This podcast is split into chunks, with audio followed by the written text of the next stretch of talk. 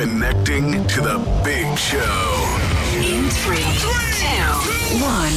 I went to my car and I cried, how are we going to do this? How do we keep our family safe? There's Jesse, Nettles, Purdy, and I'm actually planning a wedding for the goats at Halloween. We're all in the war. We're all in the war now. You know, they're here. We're looking after them, and rightly so. Join the conversation. Call 0818 96 96 96. Text or WhatsApp 083 396 96 96. Email opinion at 96fm.ie. This is the Opinion Line with PJ Coogan. Corks 96 FM. Okay. My goodness, we're busy. Busy, busy, busy this morning. 0818 96 96 96, the number. Text and WhatsApp is 083 396 96 96. Be- oh, we- Before I even kick off the ball this morning, we have more to do than we'll get to. I must get back to Michael's email, which I promised to read to you about the civil servants and the politicians and who's really in charge and who should be really running the gaff. Have to get back to that. Also, have to talk today to Fiona, who was viciously bullied at work. That came up after Monday's program on the about women being bullied by other women.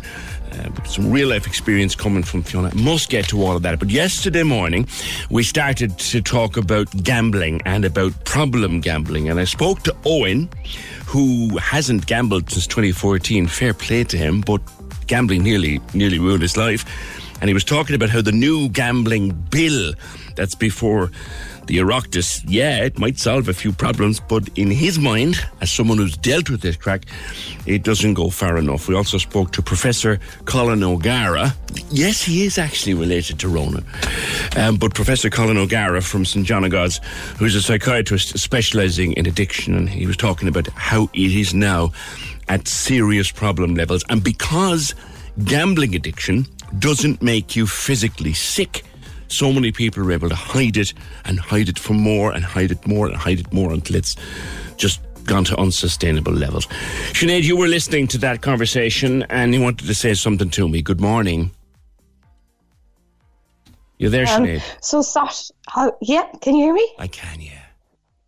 Yeah. Um, so Saturday we were here and we were watching the movie on RTE. It was Sing with my six-year-old. So we kind of do a family movie night on Saturday nights and Sing, is it? ten to eight.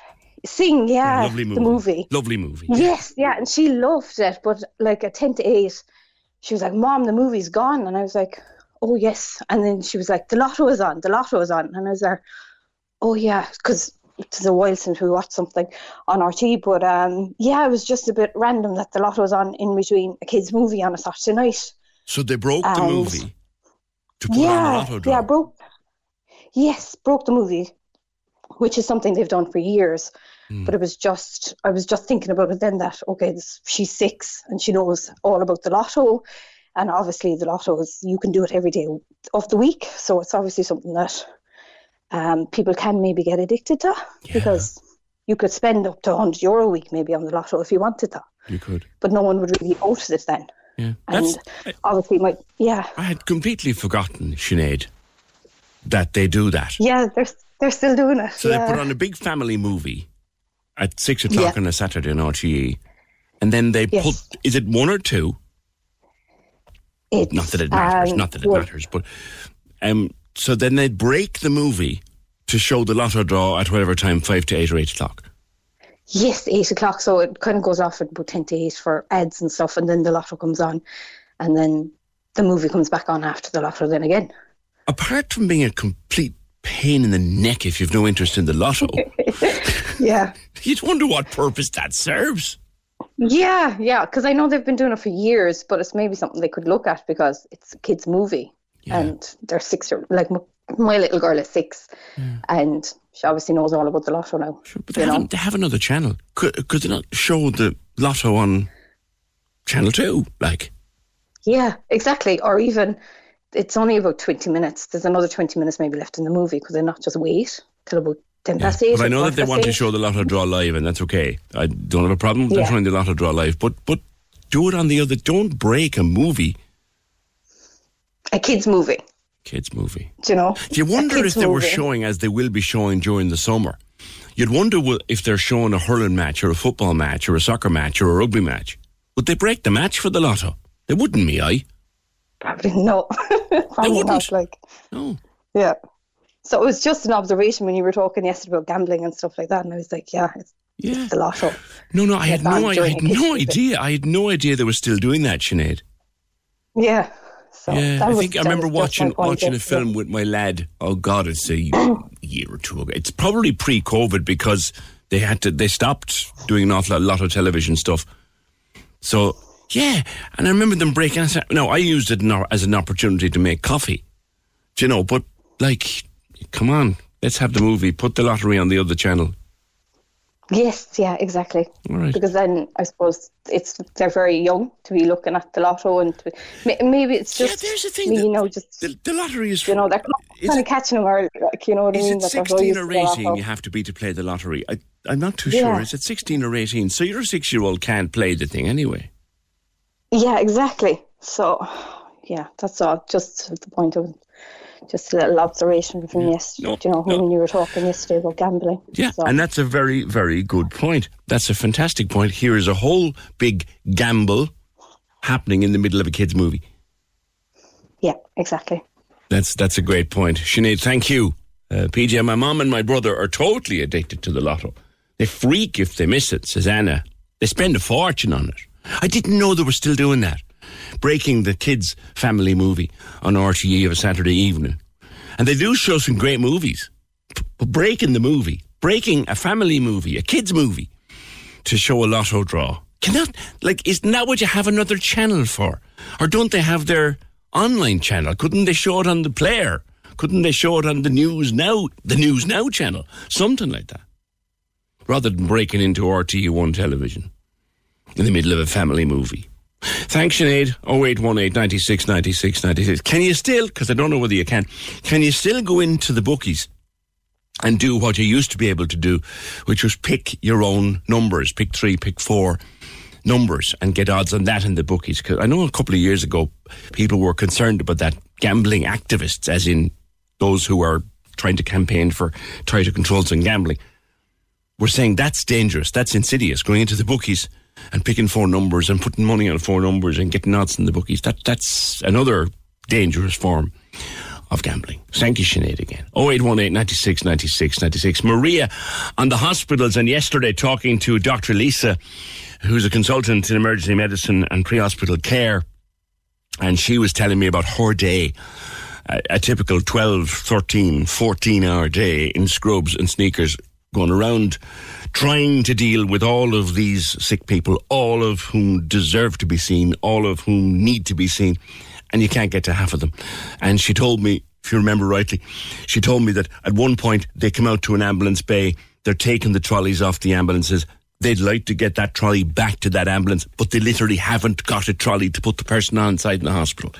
How crazy it all is. And she also was very, very quick to point out that don't be taking these figures that you're getting from the news uh, to indicate that things are getting easier. Where are those people going? Those people who were discharged at the weekend, where did they go? They didn't all go home to the bosoms of their family. Where did they go? So don't be listening to spin either. That was Lisa's very strong message yesterday. Maria, Good morning, PJ. you How contacted us yesterday. You were in hospital recently.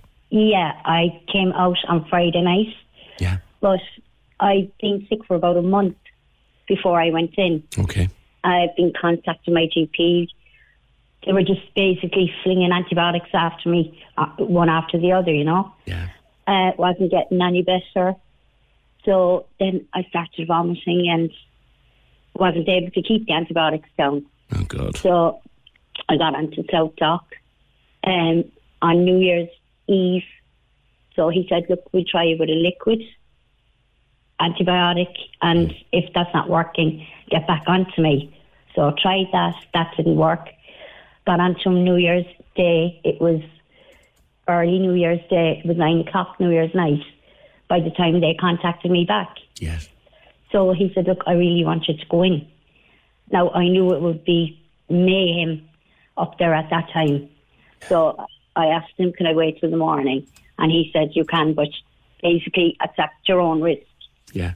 Yeah. So I rang the ambulance the following morning at seven and was brought to the Mercy Hospital. Now I was very lucky. The changeover happened within half an hour. Right. Out of the ambulance, was it? Out of the ambulance, yeah, yeah. Um, then they put me into this porter cabin. A, por- a porter cabin. Describe yeah, it it's for like me. a porter cabin at the side of the the old part of the A&E. okay. Um, Now, you know the now- Mercy. The Mercy. It was the Mercy you went to. I take it. Was it? Yes, Yeah. yeah, So yeah. they've two. They've the new entrance to the new A and E, which is That's down on the, yeah. and then they've the old A and E up at the other side of the hospital. I thought that was Yeah. closed now. No, they, they, well, it's they're still using it. Okay. Yeah. So I was inside in the porter cabin. I sent you on the video. You did. You, did. Thank you for that. I saw it. Yeah. I know we're not going to share it. Obviously, it's your. Yeah. The dirt of the place. Uh, the there was no sheet on the trolley. Uh, they had no blanket for me. They had no pillow for me. The bins were overflowing. There was tissues. There was plasters. There was you name it all over the floor. So I said, "Oh my God, what am I have to do?" So You said what, what? I've gone from the frying pan as you into the fire. Yeah. yeah. So I was sitting there on a, a, a, small chair, and I, I was very unwell. Yeah. I was put straight onto oxygen, and you know I got started getting a bit of relief. But I was there from say nine o'clock on the, sun, the Monday morning until the Tuesday night Yeah. When they woke me up in the middle of the night and they were after getting me a bed. Okay.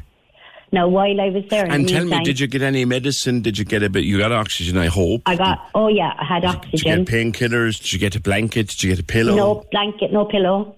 I got, um, they were giving me steroids injected, you know, through the IV. Yeah. Um, to help you breathe, I and, suppose. Yeah, Yeah. and Tamiflu because it's actually it was it's an uh, it's an antiviral tablet you need. That's right. Not an antibiotic. Tammy Tamiflu is a dinger of a thing. I, Yeah, anyone I know who's yeah. ever taken it, it's a dinger. Yeah, yeah. Yeah. So like if I'd seen my own GP first of all, I think maybe I wouldn't have gone down the road that far. You know, but just it's impossible to get appointments. I know. And when you got a bed, then I, I was put up into one of the the new wards, a brand new ward. Right. It only opened the week before, and I was in isolation. okay. Um, no, the nurses, my heart went out to them. Yeah, I was going to ask you that Really, next. really did. They couldn't have been any nicer. Yeah. You know, And, and did just- you ask them for a pillow? Did you ask them for Oh, a I blanket? did, I And did. And one one of the girls, she walked the hospital looking for a pillow and a blanket for me. You know, but even there was no cleaning staff around. Absolutely not. Did, a, and did, did one get a cup of tea, bathroom or then- could you could you eat? Did you get a cup of tea, a bit of toast, anything? Oh, I did. I got tea and toast, Good. and but to be quite honest with you, I wasn't well enough to I know. to have it. But like there was one bathroom there. Then now, picture I'm in isolation Sure. because of this flu. Yeah. plus this stomach bug thing then as well Yeah. that I got down on top of it. But I, there was one bathroom there for the whole A&E. Yeah. I so I had to use people had to use the bathroom after me. I had to use it after them. There was no one coming and cleaning them. You know, Yeah. um, it Yeah. was just a horrific experience. It really was. Again, this is something that Chris Luke was talking to me about last week, and Chris spent many years uh, in the ED and the Mercy. He said one, one, one of the basics that you have to try to provide for people is a clean toilet which to go. Exactly. Yeah, yeah, yeah. There wasn't even a sink there for me to wash my hands, or you know what I mean. There was nothing like that No hot water, in, no? in the room or anything. You know. My goodness me. Yeah. no, I was very lucky afterwards that I did get a bed. After the first couple of days, I felt so guilty. So thinking how long, sorry Maria, how long were you in this temporary, as you say, port cabin, sitting on a chair with nothing? Two, one, two full days and one night. Suffering. Okay. Yeah. So how long like, were you in the in the bed then when you got into it?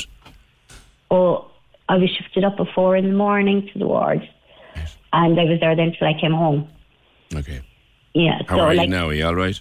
I'm getting there, still a bit weak, but thank God I'm getting there. Yeah. Whatever bug is going around, it's very weakening. Oh, Whatever it it is. is, it is, it is, it is. You know, but like it's so heartbreaking to see the elderly people as well. Yeah. You know, and then when I did get a bed, I was saying, oh, that poor woman is still down there now, and I'm, I'm in a bed. You know that you, I know. you kind of feel guilty. I know, and you shouldn't. Do you know? Mm. You, a, a Yeah, bed I- is a bed is what you're entitled to get. You know. Yeah, yeah, yeah. But I just said like I'd share it, and Delighted that You you, know- did. We won't. We won't. I don't think we're. I don't think we're going to share that video. You sent it to me, and I, I've watched it. And thank you for it. well, if you want to share it, I've no problem in it. Now, I said it to the nurses and that that I was going putting in a complaint, and they said, "Oh, please do." They said, please do. Yeah, yeah.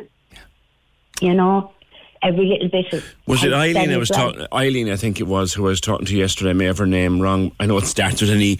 Um, she was saying to me that at one point when she was in hospital last November, long before this particular crisis, so CUH, one nurse was almost in tears talking to her and said she was trying to deal with forty people.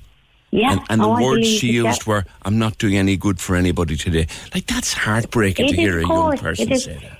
It is, of course, and I mean, it, it, it, it, nursing is calling. It's, it's, it's like they're so dedicated. That's right. You go in there because you want to help. You want to help. Exactly.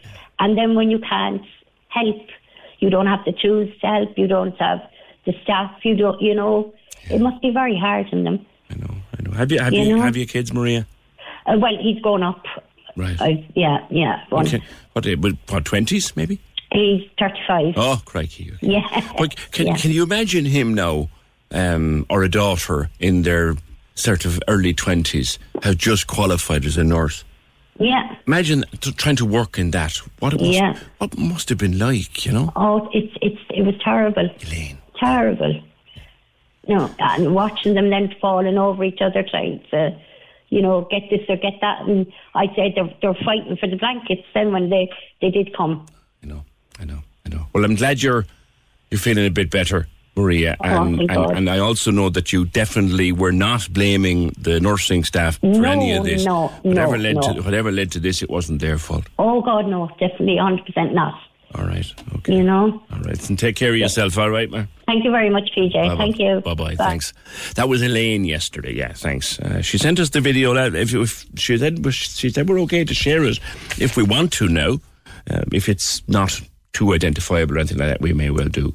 Just on the lottery and the gambling and breaking a movie on RTE One to show the lottery draw. To be fair, they do, and I made the point that they would they do that to a hurling match or would they do it to a football match or a rugby match or a soccer match? And I made the, I don't think they would. To be, to be fair, says Kevin, they don't show sport on RTE one. That might actually be the reason they show it on RTE two. If it's the case that the time of the draw might be in terms of the lotto license. Curious, I don't know. It is well the draw is timed, Kev. The draw is specifically timed for eight o'clock or quarter to eight on a Saturday evening, or five to eight. Was it five to eight or something like that? Specifically timed for then, because they shut the machines down at quarter to eight, so the draw's made at eight. So it is a specific time for the draw. You'd wonder though why they couldn't record that and show it after the film.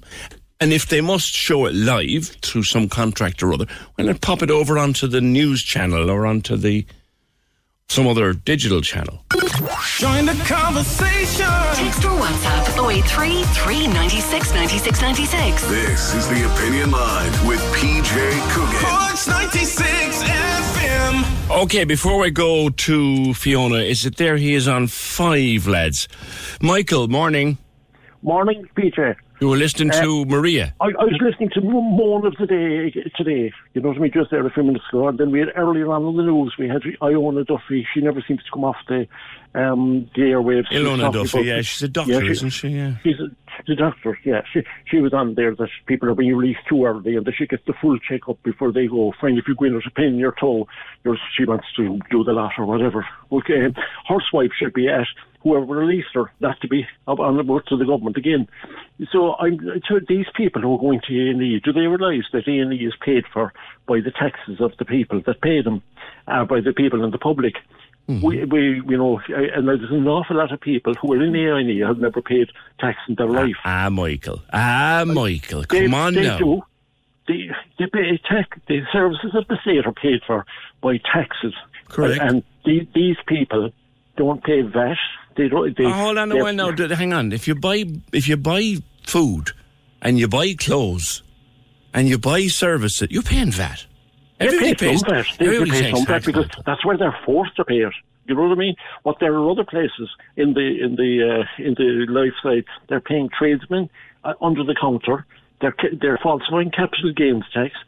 They're they're asking VAT not to be paid. I'll give you an instance. Oh, Well, first, please don't name anybody because there's a lot No, of no. sweeping statements going on here. Go on. Yeah, there was a retired public service servant and her husband who were getting about 80 grand um, in pensions and they were asked to get uh, some works done. And they refused to pay the VAT. Their answer was, we paid enough taxes all our life. You know, that sort of... You, you've heard that Did before, you never? Did you never get anything done at home, like get your garden cut or your hall painted? Did you never get anything done without a VAT receipt? Did you never get anything done with, and, and pay the fellow with two rolled up twenties or three rolled up twenties? I didn't. I didn't. Never, Because I, never. I, I, uh, because I know damn well I do everything myself. I have a small holding here in West Cork, and I do everything myself.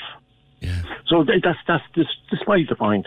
What you're talking about is people not paying it who should be paying it. Yeah, well, I get that. Yeah, you're right there. I mean, look, I had a bit of work done at home um, in 2018 and again in, in 2020, and you have to pay the VAT, though we were able to do. And, and sometimes, and sometimes, I know back in 2018, we could claim a hell of a lot back in, in a tax deal And, that was they, on at and the time. they should declare the income as well.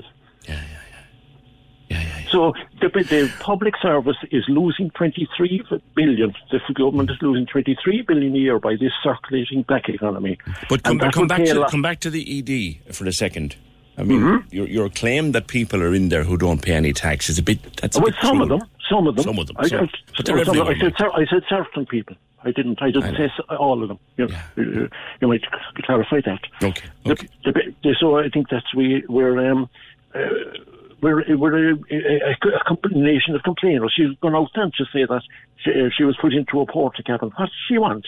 The Jurys Hotel? No, I think Michael. What? No, to be fair, I think Michael, when you're very sick, and if you don't believe me, I, I quote you, Doctor Chris Luke, forty years in medicine, who was on this show last week.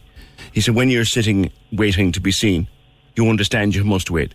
You're entitled to a blanket.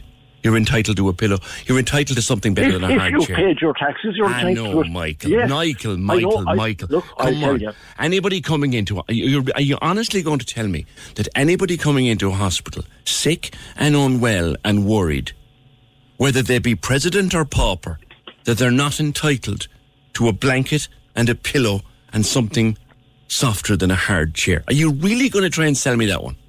Well, they should be responsible enough to have paid their taxes all their life. But they don't. Sorry, no, they don't check your VAT returns at the way into E ED. Just, just like if your house is on fire and you haven't paid your property tax, are you going to get the services of the fire brigade? You will actually. You will You actually. will. You will. Which is unfair to the people who do pay it, and you do get it. I, I regret that, but I'm just saying. Hang on a while now. Are you telling me that if a fire brigade, if if, if there's a fire at my house yes. tonight, God forbid, and cross my fingers, nothing that can be crossed that there isn't. If there's a fire at my house tonight, that the fire brigade should check my tax status before turning on a hose.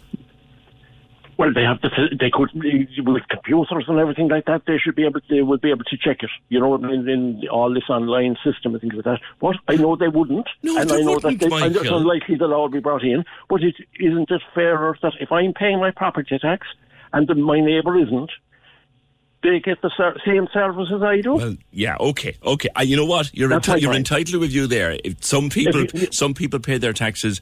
They get the same. I get the same service. If I pay my, I've no choice. I'm battered senseless by the taxman once a month here, Eh, but and I I have no choice but to pay my taxes. Neither does my wife. We get the same services a- a- as someone who doesn't, who doesn't pay any. That's true too. Yeah, and like, will you balance the, the, the discussion and say that the people who are not paying should be paying? you know what, Michael? There we are in, in on a point of agreement. Good, good men. We're on a point. uh, Everybody should be paying their due share. Some should be paying more than others because they can afford to pay more than Yeah. others. But That, but that's graded in the 30 and 40% and the 22 per- or 20%. yeah, yeah. But what I'm I, I'm I'm still a bit concerned that you'd kind of gauge a person's entitlement to be seen in the ED on on No, their, well, their they, no, but it should, be, it should be pointed out by the politicians that you're getting the services that you're paying for. Right, right. And a 23 billion would go a long way in health, education, defence, whatever, guards, roads. Yeah. Yeah, no, You no, no. Like, you be a handy yeah, little sum. I'm, mean, I'm, I'm, I'm, big you know, I'm listening to you here now like we're two fellas. But this hour of the morning's a bit early. But if we're down the early house, we can have a point over it. I, I, I'm, I'm thinking to myself, do you know what? He has a point. There are, you know, if we all paid our equal share, and those who can pay more maybe pay more. Although, listen, I, I can't afford another penny. I'm battered senseless, as I said once a month. If we all paid our share, there might be more to go around. Is that your part? Is that your point? Exactly, exactly. Okay. Okay. So, so when you have one of the day on, have me on after it. Well, yeah, but now come on now. Like, uh, just come back to be be be be, be fair to Maria. You still don't think that you surely don't think it's okay to let somebody sitting on a hard chair without a pillow or a blanket for nearly No, two days. No, but on her discharge out, tell her, you've got services here. I hope you're paying for it. Okay. Okay. Let people be responsible for a change. we, we- we've a few points of agreement and a few points of Great. disagreement here, Michael. Like, you know what? I, will I meet you down in the welcome inn in about 10 minutes and we'll sort this out over a pint? But you're welcome to the show then. this is true. This is true. Right. Fergal, you feel like making a percentage. Be, I'm enjoying Happen- this conversation. half, past tw- half past 12 there would be no problem.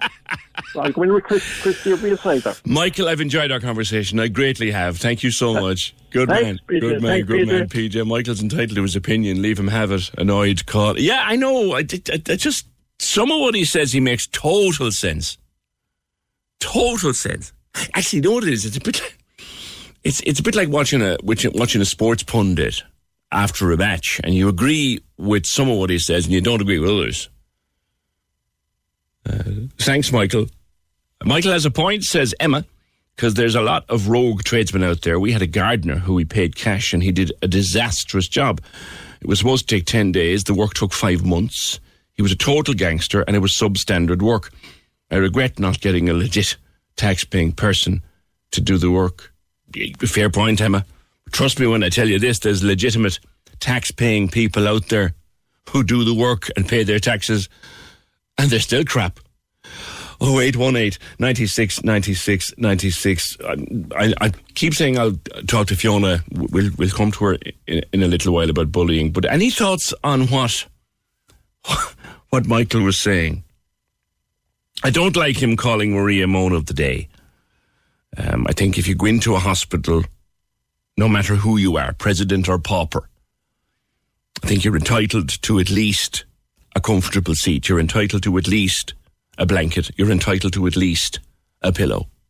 I think all those are basics, and I wouldn't refuse them to anybody. Bill says, Have you ever seen a politician, civil servant, or minister sitting waiting to be seen in a hospital? I never have, says Bill. And I'm 77. I never have either, says Bill. I'm not quite 77. I'm far from it, but no, I haven't. Be fair, either. John, is it four, lads? Four. John, morning. Good morning. What do you want to say, John? Hello, PJ, how are you? Hi. PJ, uh, listen, the thing about it is like that. Now, I'm a bit of a, a bit older than you, but I've been to hospitals all over the place. What I mean, a hospital, the Mercy, CUH. Yeah. And it's as simple as this, PJ.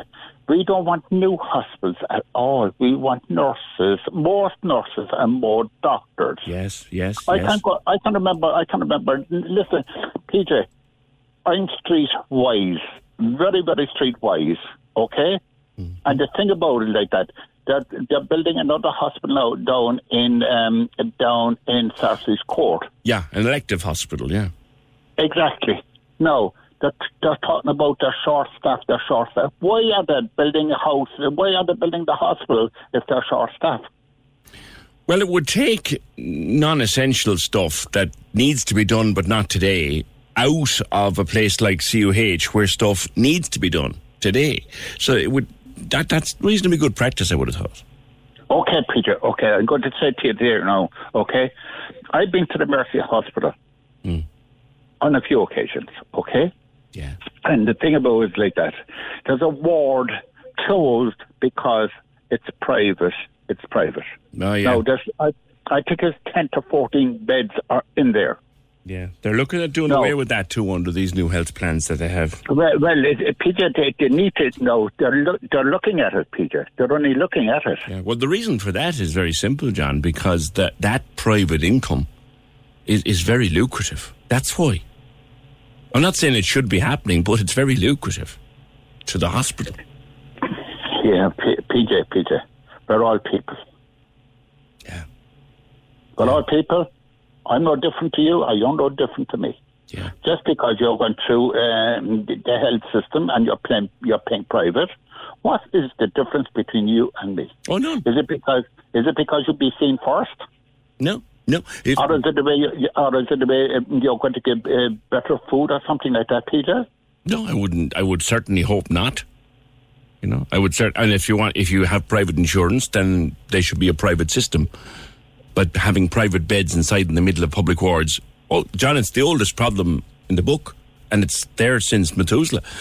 Do you know? Yes, but okay.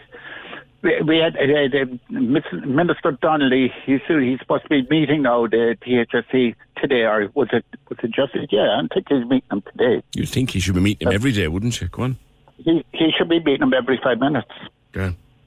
not every day, every five minutes. Yeah, yeah, yeah. But it'll be the same old story again, PJ. Ba ba ba ba ba ba ba ba. He said this. it came out on on your radio this morning that the the minister Minister Donnelly said there's an improvement. Mm. Well, no, we- PJ. Well, now, we, we yesterday we were made very clear when I was talking to Dr. Lisa. She said, "Don't take that. That's polit- That's political. Don't take Political. that." Where are those people Peter, gone? because- Where are those people Yeah. gone? Yeah. Yeah, exactly, Peter. I I heard it there a few minutes ago. You know, Lisa was saying, "Where are these people gone?" Because they're not gone to the bosom of their family. exactly, exactly. Uh, it, it, we're in a desperate crisis altogether. But Peter, there's only one way out of it. There's only one way out of it. What's that, John? Get the staff. Yeah. Get the staff. Yeah. Well, I mean, if you go to I- I- Australia and you go to Dubai and you go to America and you go to many other parts of the world, you'll find Irish doctors and Irish nurses. There is, there is, Peter. That's what. Why did they leave, um, Peter? I don't think we need to answer that. I think we know. If, Exactly, if, if it was worth staying for, know. they'd be staying. Exactly. Part, look, exactly. part, traveling is kind of part of being a young doctor or a young nurse. You Oh, I. I understand. What, yeah, I understand what you're saying, Peter. Yeah. But we have beautiful nurses coming in from India and Mauritius and all that, and we have lovely doctors Fantastic. coming in. Brilliant at it, yeah. But they can't, they can't cope because there's not enough staff there. Yeah, yeah, yeah. The might have beds, the might beds. Listen, to- you go into hospital because you're complaining. Mm-hmm. They can't put you up in the bed. They, they, they, can put you anywhere whatsoever once they make you right. Yeah. How they talk? Oh, Peter, how they talk? No, no, a bit, a bit of an impediment this morning because I got That's up and I went back to bed. And, and, and, and the thing is, Peter, you know me very well. You know me very, very well. Okay, fine. I, I, done, I done a bit of work there uh, you know, a couple of years ago there for 96 FM. You. Ah, And right, then- okay, drive on. Right. yeah. And see, the thing about it is, like, see, you know, and I go to repeat myself again, and streetwise, I know what's happening. Yeah. It's a political stunt. That's all it is. The- well, well, definitely the improving numbers, and we were brought. I think Dr. Lisa made that extremely clear to us. Says, Actually, what what might be worth doing, Fergal, if you've got an opportunity, I know it's tearing busy out there, maybe to pull that little clip from Dr. Lisa that yesterday when she said, "Don't listen to the spin on the numbers." That that might be. That might be worth worth having and hearing again if if we had an opportunity to do it. John, listen- Peter, sorry, Peter, it could be very, very good to hear that again. And where are, where are the people gone to? Yeah, Well, asked Dr. Chris that, and he was on with me last week, and he said they're in Dubai, they're in Australia, they're going. He, as a young doctor, travelled himself. You go for a bit of experience, you go to see a bit of the medical world, and then you come back. The problem now is they're not coming back. They're literally They're graduating. great. They're graduating and going to the airport. PJ, a great friend of mine, Dr. Chris Luke. Yeah, great guy. A great, and I mean this now, a great friend of mine altogether. And if we could find a factory to turn out Chris Lukes and more like him, we would be in a much better place. John, thank you. I've enjoyed our conversation. Good man. The doctors are underworked. Doctor, doctors and nurses overworked and underpaid. It's what most overworked. The salaries ain't bad when you get to a certain level of doctoring and nursing. The, the salaries ain't bad, but the overwork uh, more than makes up for it.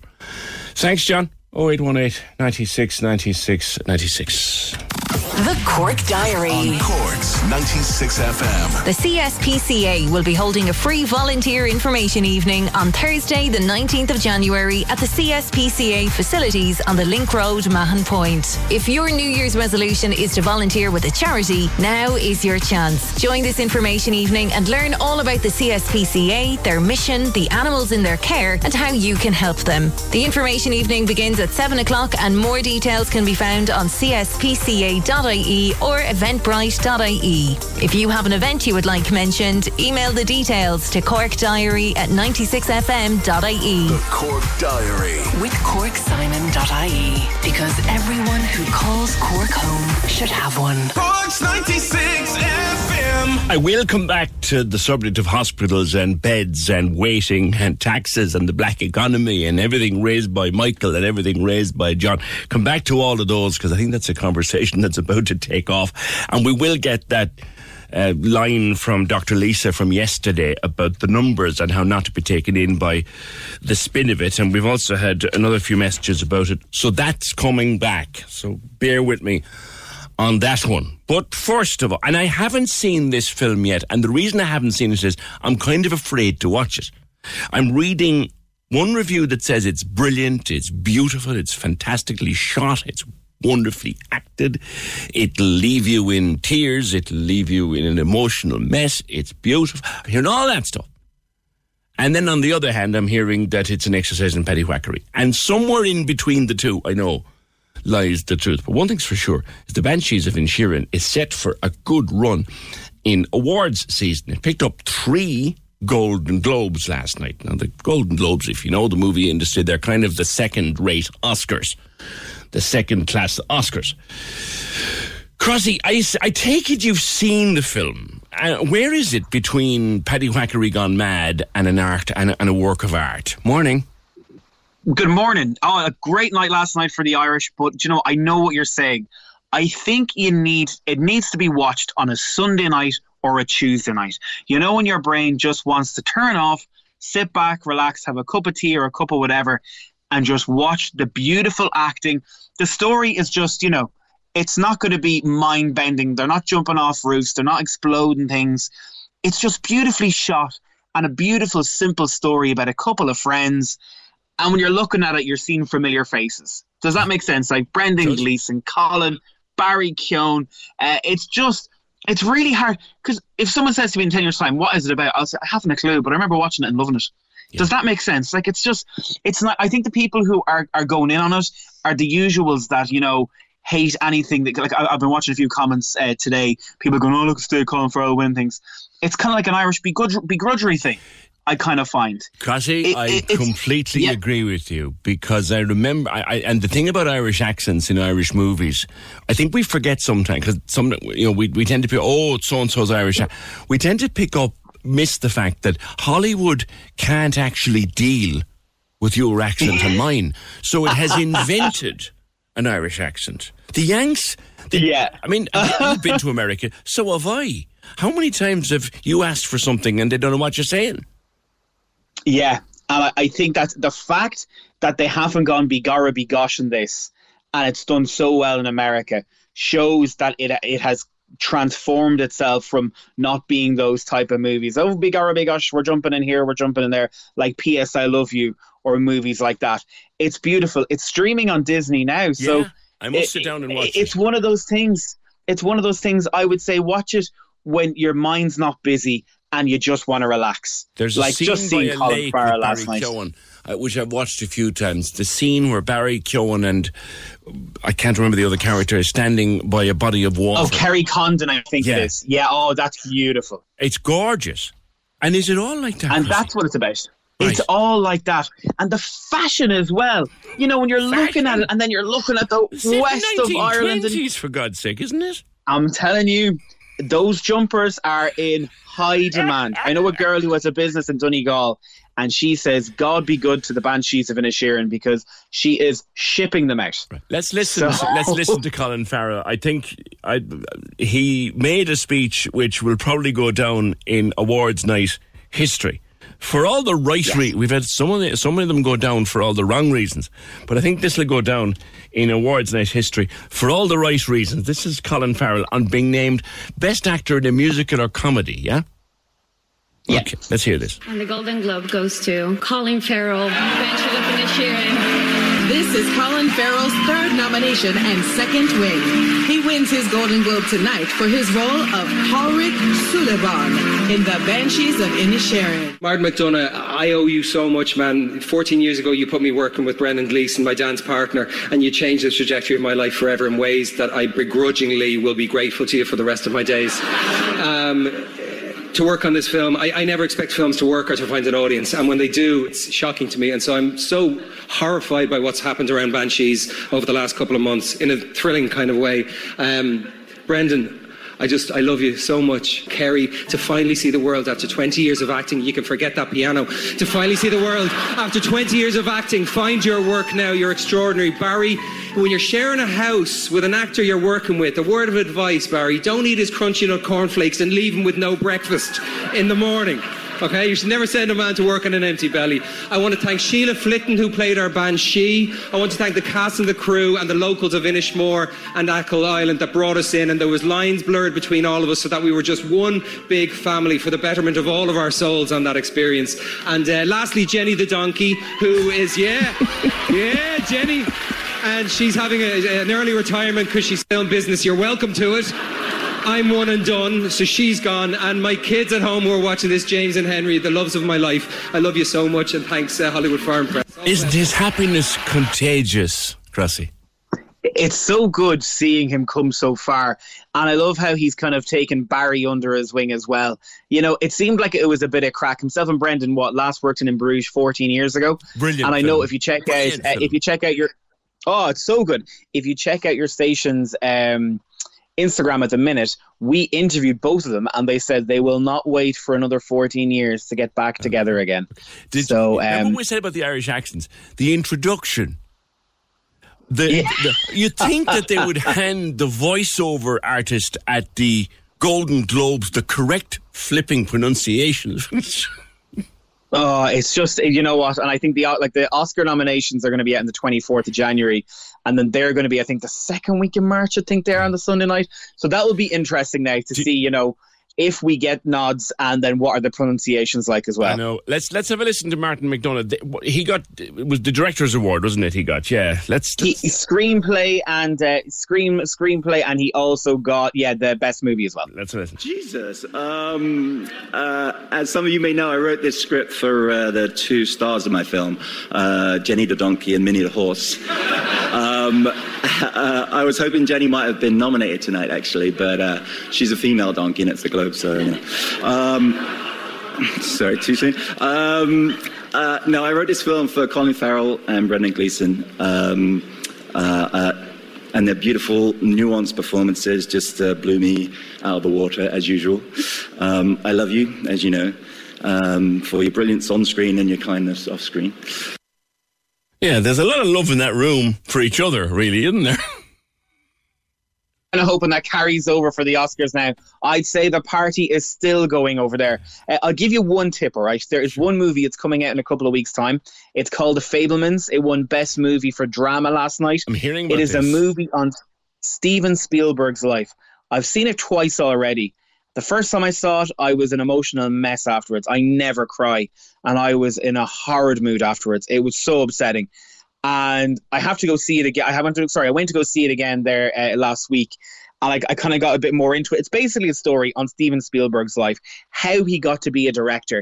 It is remarkable. Okay. I was going to say you couldn't write it, but they have wrote it. Um, it his mom and his dad, um, they split up, and it's dealing with the fact that you know his mom and dad have broken up, and I don't want to, I don't want to ruin what okay. happens with his mom and dad. But anyway, it is going to do really well the Oscars, I think. All right. And do you think that Colin uh, and Martin and even maybe even Barry might get a nod for a for a nomination in the Oscars? Do you think? I really think it's going to be Colin and Barry's year. I think. I really think. I hope so. Even for Barry, I'd love to see it happen for Barry. He's a lovely fella. He's a he's wild, like I've, absolutely I've never wild. met him. I've met Colin. I've, I've never met him. Met Colin. Colin's and Colin's Barry is like. man. Barry is like when you put a dog into a school and he doesn't know where to go and he's running around the place. Like Barry, just sit down and have a chat with me. That's what Barry's like. Rob, Robin Crunchy Nut Cornflakes as he goes. Crossy, thanks very much. A great night for the Banshees of Inisherin. Haven't seen it yet. If you've seen it, where is it in the rank of good movies? Because it sounds beautiful, but I'm half afraid to watch it. But now that it's got a couple of Golden Globes, I'm going to have to. Live free in 23. Listen and win. Oh my god! Yeah! A year to remember.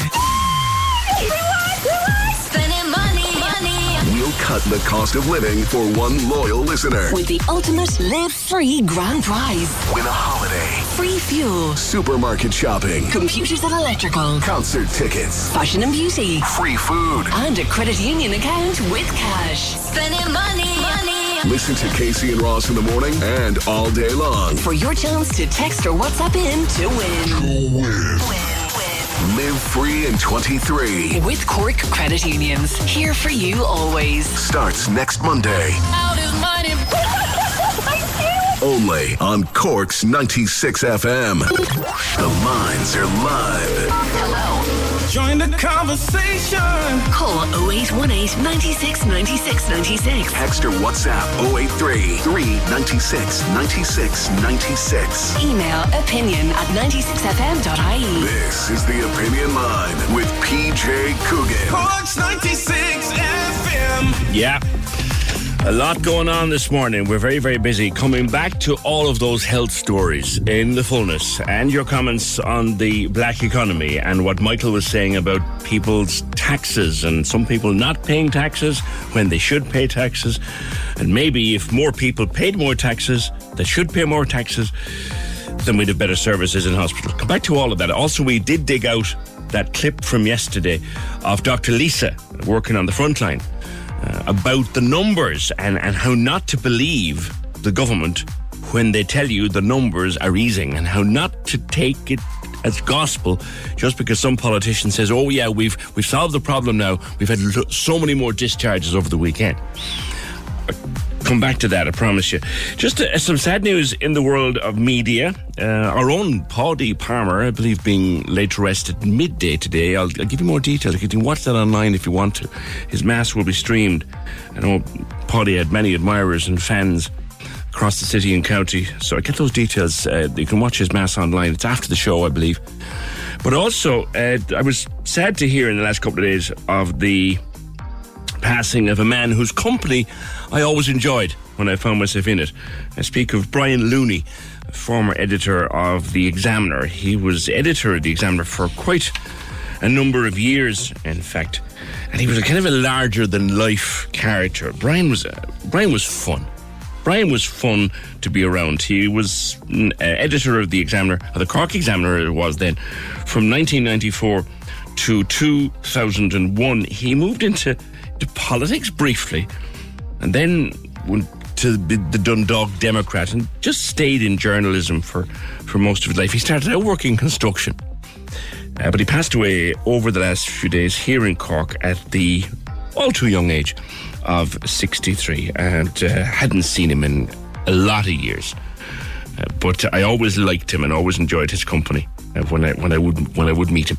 Uh, Brian Looney, former editor of the Irish Examiner, passed away at the age of 63. May he rest in peace. 0818 96 96 96. I started yesterday morning by telling you that I really liked the song from Johnny Lydon, uh, Public Image Limited.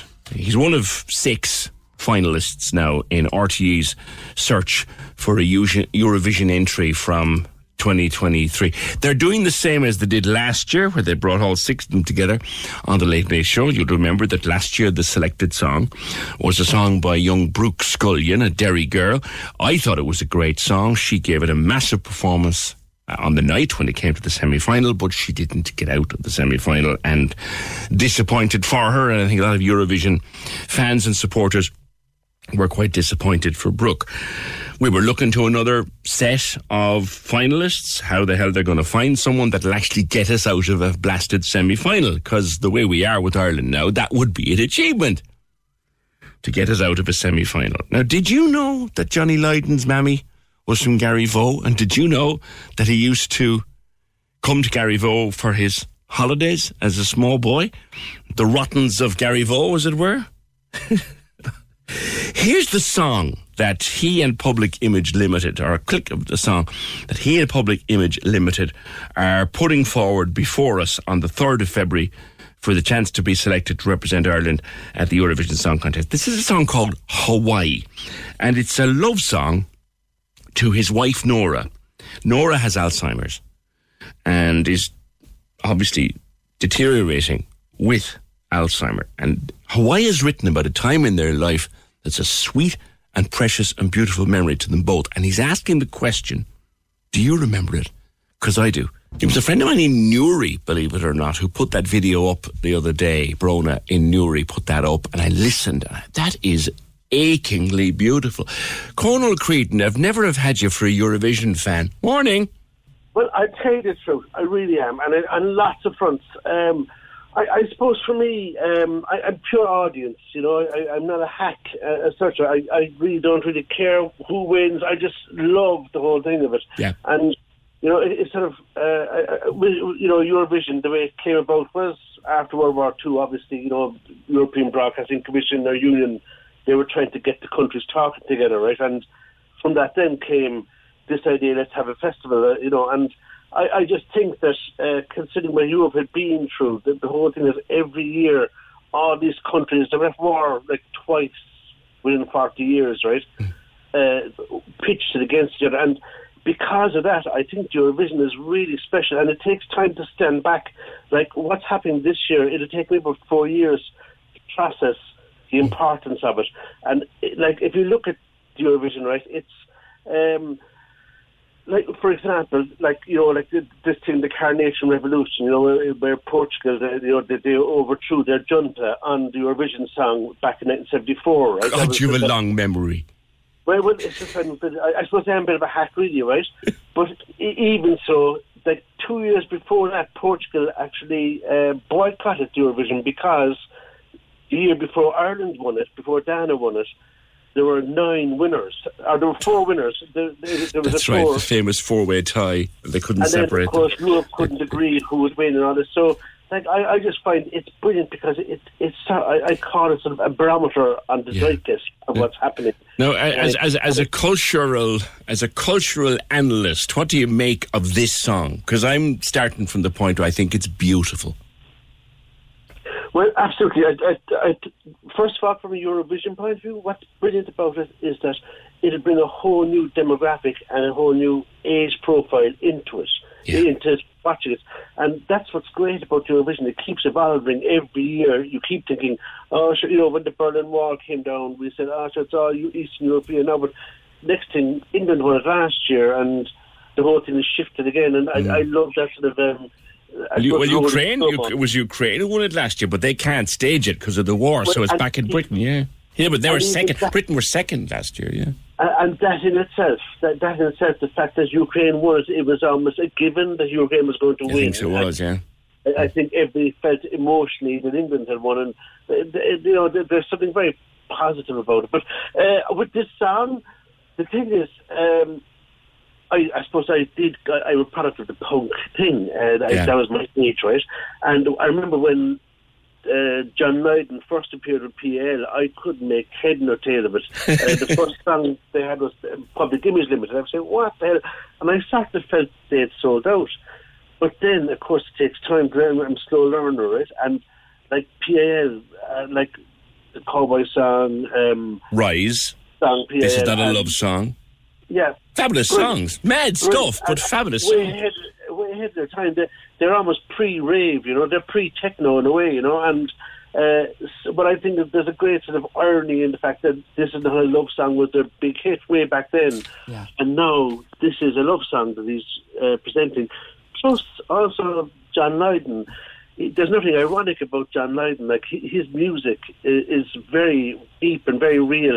Uh, if you if you read the words of "This is not a love song," you can see what it's about. You can. It's, it's about McLaren and uh, the selling out and stuff of of uh, I suppose a culture, right? That's right. Uh, same with even the Sex Pistols tracks like "Bodies" and all them bodies about uh, abortion and you know the Yeah, yeah, yeah. Punk, punk, punk was an, an era that was very, very noisy. But if you sat down and listened to it, there was some And- fine songwriting going on. Do you know And a lot, of, a lot of it too would have been your old three-car tricksters, right? but right. John Lydon could never be one of those, right? And that's what I think is special about this song and about him. Actually, there's huge integrity there. Mm. Do you think And, he'll get out of the? Do you think he'll get out of the, the late late show and, and get to represent us? You know, I'd love he did, but I, I'd be very slow to sort of suggest anything because, I, as I say, I'm an audience person, right? I know. I, just don't see as it unfolds, right? Rather, like I wouldn't be sort of. My money, my money would be on Wild Youth. My heart would be with Johnny. That's where I look at it. I've heard all the songs in. he's changed. Uh, the, he, he he was certainly changed Eurovision in, in a good way. I think he would draw people into it, you know. And um, I'm looking forward to it already. And here we are, January. I think May is Eurovision. I mean, what a great start! May fourteenth or something like that. Yeah, May fourteenth to fifteenth. Yeah. Like, the, the whole country. Plus, I tell you, I was watching BBC News yesterday morning, and they were talking about RTE um, Late Late Show, and I was saying, my God, they could have something on like like this must be really uh, interesting for them because um, they don't talk about RT or Late Late Show or what's happened here too often, right? And I just thought, my God, first thing Monday morning they're telling us about John Lydon. They're fascinated about uh, John John Lydon on, the- on, Well, on thing I the. will, one thing I will say, I wouldn't be sort of promoting the song for for Eurovision. I think that's that's up to the way things fall. But maybe he should go for um, Freedom of the City. That'd be a nice. well, well, his his mammy was from Cork. That's right. I, I came across that yesterday in the Yeah. echo. I said, my God, it's fantastic. I mean, his his mom was from Cork. I think his dad was from either Limerick or Galway. So he's he's as Irish as yourself, myself. Conal, thank you, um, and enjoy it. I didn't know that's the last person I'd have taken for being a Eurovision fan. Now, Frank Dermody is president of the Ireland Eurovision fan club uh, from Cork. Der- Frank, what do you make of this? As I say, I'm qualifying everything by saying I love it. Morning. Good morning. How are you getting on? Good. So, um, the song itself is interesting. All right, it's a beautiful tribute to his wife. Um, an unusual choice to pick for Ireland, um, given his history. Um, I'll, to be honest with you, I say like a lot of us were surprised when John Lydon and um, Public Image Limited were selected, but in a good way. Because every now and then you do need to, I think I said it to you before, you do need to shake things up every now and then. You can't have the same style, you can't have the same artist entering all the time. Well, well there's the thing. So, over the years, you, you we've you've had to learn to make headlines, and I'm thinking back to Italy and and Måneskin. They made headlines from the minute they selected that song. Måneskin made headlines, and by the time it got to Eurovision time, my pal uh, Dermot Manning, uh, and he said, "Lads, you all missed the bus here." Dermot Manning was saying four or five weeks before Eurovision that Italy were going to win it because Yeah, of the they was- sheer headline and impact of the tune. And I wonder, is there an impact uh, effect here to, to Johnny Lydon or the rot, the Rottens of Garryvoe getting to represent, possibly getting to represent Europe? What do you think? possibly, but there was something about Måneskin that it was sort of the zeitgeist with the youth at the time. Yeah. That made people just go absolutely crazy for them. It was sort of that one in a lifetime band that come along. Yeah. That people just fell in love with. And I think maybe it's probably past Public Image Limited's time, if that makes sense to, to be in the zeitgeist. Perhaps it is, Frank, but but here's the thing, and I was listening to it. I've listened to it now four or five times, and, and when you break that, typical of John Lydon, as Conal Creedon was saying, his songwriting, when you break it down, it's it's achingly beautiful, and I'm thinking to myself, One thing that It Eurovision fans do is they read the lyric, or they should at least. And there are so many families across Europe and across the 40 odd countries of the EBU, so many families affected by Alzheimer and dementia in general. It will strike a chord. And you have to do that too, don't you? You absolutely do. You have to be able to resonate with the audience. You know, you have and to I- have some and I think- some message that they connect with. bring it back to the young people, okay? And I'm going to make another bit of a extension here. So bring it back to the young people who will pile into the arena on the night because it is nearly all young people. John Lydon is 66. Many of those people would have parents in their 60s. Grandparents may be in their 60s. And some of them might look at Johnny and think, if he's there, and think, well, there's someone who reminds me of my granddad. And my granddad has Alzheimer's. Or my nana has Alzheimer's. Or my dad. You could, there could be onto something here, you know, emotionally. Absolutely. But we have to see how he performs live on the Late Late, is what I always say. It's a beautiful song. Well, we know he's an established performer, so there's no fear of that because whenever you see a new band come out, you're going, oh, you always have, a, you're always a little bit wary of what they're like live. But at least we know that he can perform. And what kind of a stage spectacle as well, because it's gone very visual. Absolutely, but bear in mind, like France came very close second to Måneskin with a very sort of dark song that was very focused on the singer, which was a ballad. Just a girl standing there on See- her own. I remember it, yeah. Exactly. Yeah. Yes. Now you have to bear in mind that she's also won. She's also wrote two songs that have won the Junior Eurovision in recent years as well. So she has the background in her. But the staging is key. But it doesn't have to be big flash bangs all over the place. Let's and let let's let's see what what they come up with on the on the late late show the third of February. I think I mean, with me it's an emotional argument here between. I've heard the other songs, and with all due respect to them, I don't think much of them. I think it's between my my head is saying Wild Youth. My heart is saying Johnny Lydon, Johnny Rotten. Frank, thank you very much. We'll see where it goes on the 3rd of February. Frank Dermody, president of the Ireland Eurovision Fan Club. Now, if there is a more authoritative voice on music and the various genres of music and history of music, it's, well, you won't go far beyond Jim O'Mahony, uh, Jim X Comet. Jim. Good morning, PJ. How are you? Good. Now, it is a beautiful, beautiful song. I'm blown away by it. What Yeah, do you, what do you um, make? What do you make of it, though? Well, I heard this. I think I, I heard this about two two days ago, and I actually thought it was an April Fool or something like that. Um, but the more I think about it, it's um, if you like, I, I would have a lot of respect for John Lydon. I, I would be. I'm probably a big fan for years. I'm a huge fan of Public Image anyway. It's something. It, it, it, it's it, a. It's a very John Lydon thing to do to go into the Eurovision. I think he's mentioned it before. Yeah. Um, and you know, if he never does what people expect him to do, but I, I do think that um, there's a bigger message here. I think the huge, huge, huge messages Alzheimer's and awareness of Alzheimer's. Um, I've had two people very close to me over the last 10 years who had Alzheimer's and sadly succumbed to it because there's no happy ending. Yes. And, you know, I, I think if the song which is a beautiful song. If the song focuses on that and gives some awareness in that, then it's a brilliant thing. Now, on the other hand, um, I think that the idea that he's going that that first of all he mightn't necessarily make it into the Eurovision because I do not think that for a minute RTE want to be faced with the prospect of having to stage it next year. You know, so I mean, Well, to, Jim, to be honest, Jim, that's an old argument, and I've always, always railed up against it. It's a massive money spender for the host nation. I suppose, yeah, I, I, I suppose it is. It, it is, but uh, the thing, uh, what I think about the Eurovision, I, I, I think, I, I think we have this vision of the Euro. Sorry, is- is- this this idea of the Eurovision and say the Late Late Show here. We kind of look at them as institutions that we grew up with, but they're much. They're they're, very very different now. Um, I'm not entirely sure that um, he will say if he did make the Eurovision that he'd go in, he'd go on stage at Liverpool and every single person in the audience will suddenly say, "Oh my God, this is amazing! This is brilliant."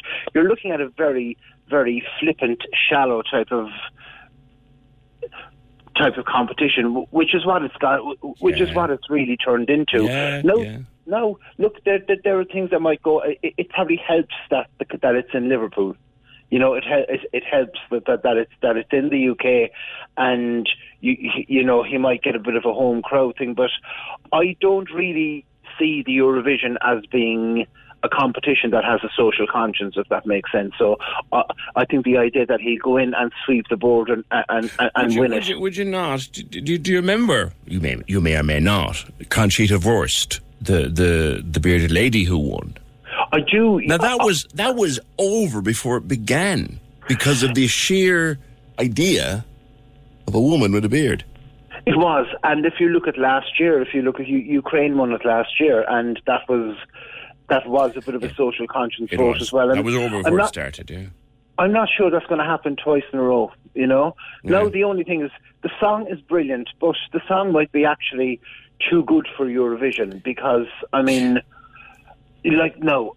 I'm very, very out of touch with, the, with Eurovision. The last time I actually sat down and watched the Eurovision, I think Niamh Kavanagh won it. Oh God. Okay, you're a few you- you're a few years behind the times, so, so, Jim. so it, it, it's and she won it with a, with a brilliant song that um, apparently that the songwriters didn't want to put into the Eurovision kept either. it, kept it in a drawer. Jimmy kept that song in a drawer for a number of years until he could persuade Niamh to sing it. That's true. Yeah, yeah.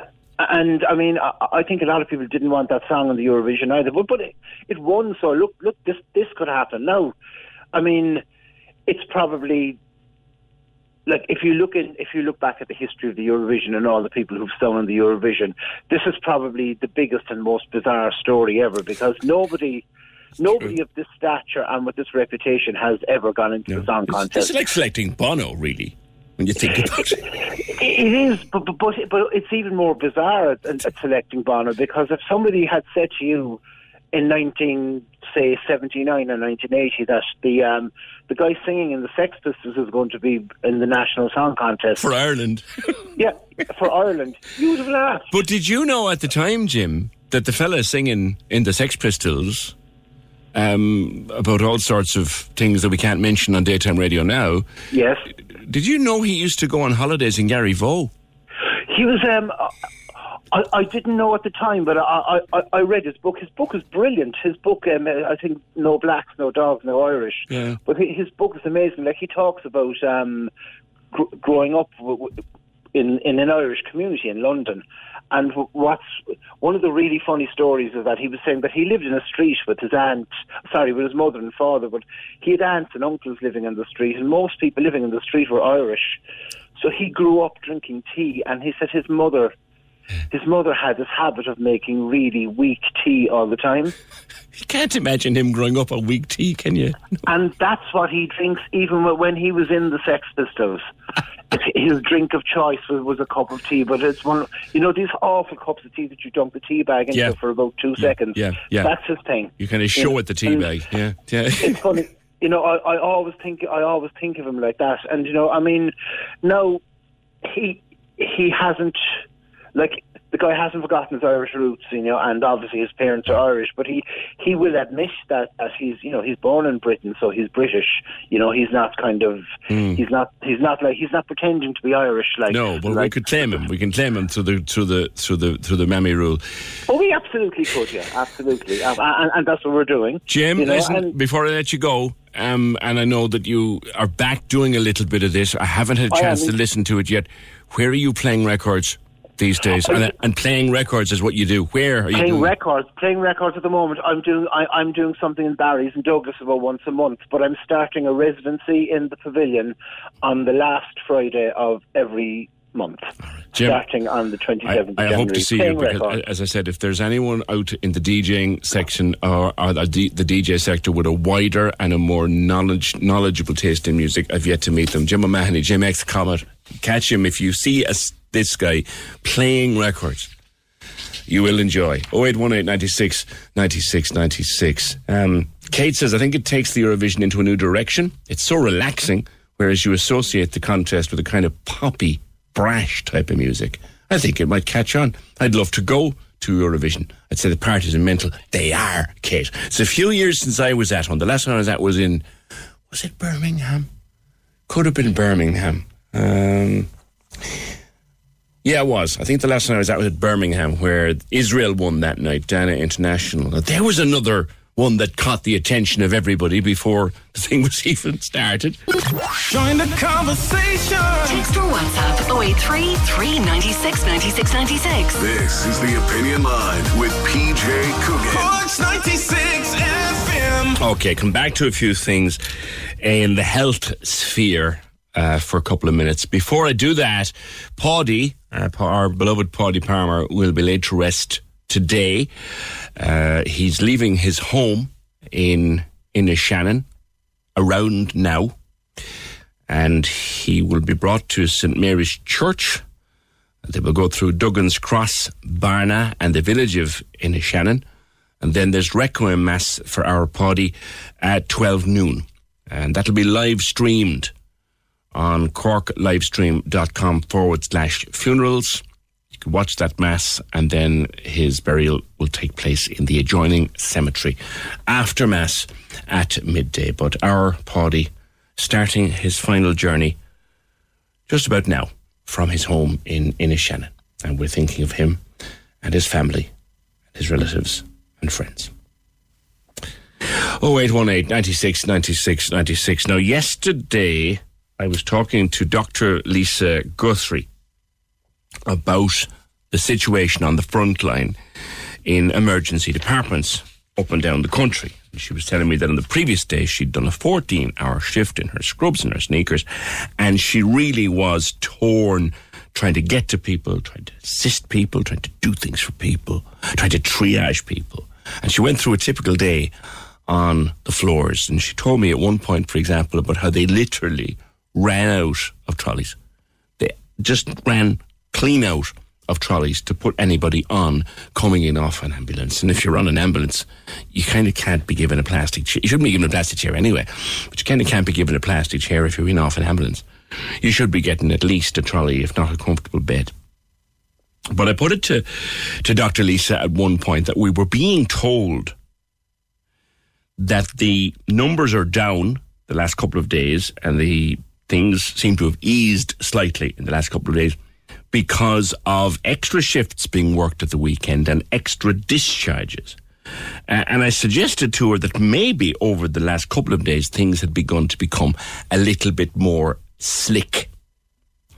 And she she took me up on that. To take that point of like things worked more slicker um, is that if that's got to do with the media reporting of 44% more discharges that happened over the weekend the figures on that is actually there were 400 discharges on saturday compared to the week previously which was new year's eve by the way of 287 discharges in the country. Sure. so that's our 278 actually. It was a 122 more discharges over a weekend. To where? To discharge facilities that possibly aren't coping that well anyways we don't have the bed mm. capacity for step downs etc or there may be patients that have been discharged in an untimely manner due to the pressures of the politicians and the government saying we need to discharge more patients so i would actually look on if they're saying that it was more slick over the weekend actually how slick was it There you go. How slick was it? And again, that's a far more knowledgeable voice than mine. And I would suggest a far more knowledgeable voice than any politician. That is a voice from the front line. You can find that interview, by the way, on our podcasts, wherever you get your podcast. We did do a podcast extra on that yesterday. Uh, Dr. Lisa talking about the, the system and, and how and why it is jammed and speaking to us from a doctor's point of view. You'll find that wherever you get your, your opinion line podcasts. 0818 96 96 96. Now, then on, was it Thursday or Friday? Thursday, I think. I was talking to Louise. And Louise was very concerned about a family friend, a family friend who has severe mental health issues. This family friend has schizophrenia, and it has it's it's a nightmare situation. If you know, you know. She described it to me on the air, and that podcast, I believe, is also available wherever you get your podcasts if you want to listen to that. But just to remind us of what she was saying, here's a clip of that, and then we got a statement from the HSE in response to what uh, Louise was telling us. there's two people there. One person saying you look great today, and the other person saying you look terrible. You know, it's constantly a battle. And like one on one hand, she'd been told by herself, "Take your medication; it'll help you." And the other voice saying, "You don't need them at all. Look how they make you. They make you tired. They make you drowsy. You can't do this. You can't do that." Like it's a constant demon battle within within you. herself. Yeah, one hundred percent. That's what it is. And like her life is no walk in the park. It is hard work for her. Mm. So without You know, like, her family her, members- where is she now, Louise? Where is she at? at She's with her father now. She's with her father, and that is not an easy task for him either. Yeah. Do they have a good relationship? You know, they do, they do. She has a supportive family, but they're all adults with small children Yes. Yes. and lives and jobs and husbands and wives. Yes. You know, And, uh, yes. It, it's so upsetting because like the, Ju- the July, the July incident has really escalated. What happened in July? Like she was in the COH then, obviously on a general ward for a while because she had had so many surgeries needing to be done. Um, And then since being released, which I think was September to the end of October, I think it was the end of October actually. Since then, now the behaviour has escalated. The episodes have, you know, they're increasing. She's definitely been in the COH A and E, so the protocol seems to be bring be brought to A and then be transferred over to the psychiatric unit. Okay. So we got a response from Cork Kerry Community Healthcare um, on that interview, which, as I said, the full interview is available wherever you usually get your Opinion Line podcasts. You'll find it. It was quite a, a lengthy conversation myself and Louise had. So they, and, and the, you'll remember the central plank of it was, or if you don't, I'll tell you, that Louise's friend was effectively begging to be put in somewhere where she could get treatment. And, and Louise felt she's just not getting in there. There, there isn't access there for her. Uh, the HSE Cork Kerry Community Healthcare say all acute mental health units are inpatient units where someone in distress can receive short term acute treatment. Admission to such a unit is based on assessment by clinical experts and only takes place when a psychiatrist deems that it's in the best interest of the person involved. We work to ensure that people's stay in the acute unit is as short as possible so they can return to their homes and their lives as quickly as possible. Many people avail of support from mental health services without needing admission to an acute unit. There are a wide range of mental health supports available to people at home and in the community, and where possible, it's our preference to treat and support people in the community. The support available includes our home based treatment team and our enhanced community teams. The home based treatment team is a key part of mental health service in Cork. Members of the home based treatment team visit people in their own home. This is a seven day a week service, according to this statement. Where possible, we work with a person's family and wider support network, while also respecting a person's right to privacy and to confidentiality. We cannot let a third party know about any part of a person's treatment unless the person has expressly given us consent to share that information. Every person using mental health services has the right to privacy and confidentiality. Statement concludes As always, we'd like to remind everyone that in a mental health crisis, you can access immediate support through your GP or through SouthDoc. Round the clock psychiatric care is available at emergency departments. Out of hours, it's provided by on call psychiatrists. That is a response sent to us uh, to that to that chat with Louise. Uh, 0818 96 96 96. Now, come back to just one briefly before I go to another tune. The tune we were playing earlier on was Hawaii by Johnny Rotten or Johnny Lydon and PiL, which possibly will be representing us at Eurovision. We're never going to win it again because of the way the voting is now. I just listened to We Are One, and it's far superior to Hawaii. I appreciate the sentiment behind a Hawaii, behind Hawaii, but it's not a Eurovision song, says Moira. Well, Moira, on the 3rd of February, you'll have the opportunity to vote. I think it's between the two of them. The other three, or the other three or four, I don't particularly rate very highly. But then again, last year I didn't rate, I didn't rate Brooks Scullion very highly as a winner of the contest, the national contest. I didn't. Then she went away and she performed out her out of her tiny mind at the contest. Didn't get through the semi final, but there you go. But I think the third of February is between Johnny Lydon and and Wild Youth. Um, we'll see though. We'll see. I do love the song though. 0818 96 96 96. The Cork Diary. On Cork's 96 FM. Cork Diary is a free service. So if you're a community group, a not for profit organisation, or you have a fundraising event you would like mentioned, let us know and we'll tell Cork all about it. Email the details to corkdiary at 96fm.ie. The Cork Diary. With CorkSimon.ie. Because everyone who calls Cork home should have one. Cork's 96 FM. Now, yesterday, talking about pubs, and uh, we're chatting to Porrick down at the Welcome Inn about being the last uh, early house in Cork, but that conversation broadened out as these things do. And Porrick was making the point about young people and pubs, and that they're not going into pubs, they're going to house parties instead.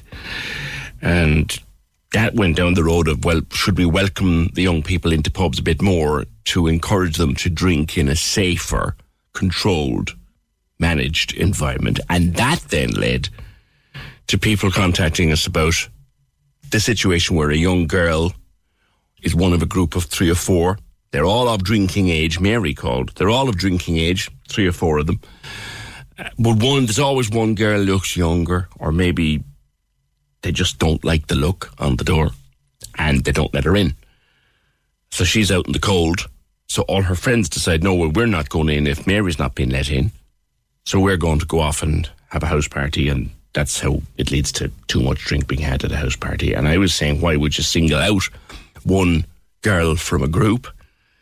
Uh, maybe she looks a little bit younger, but if she's got ID, then she's of drinking age, let her in.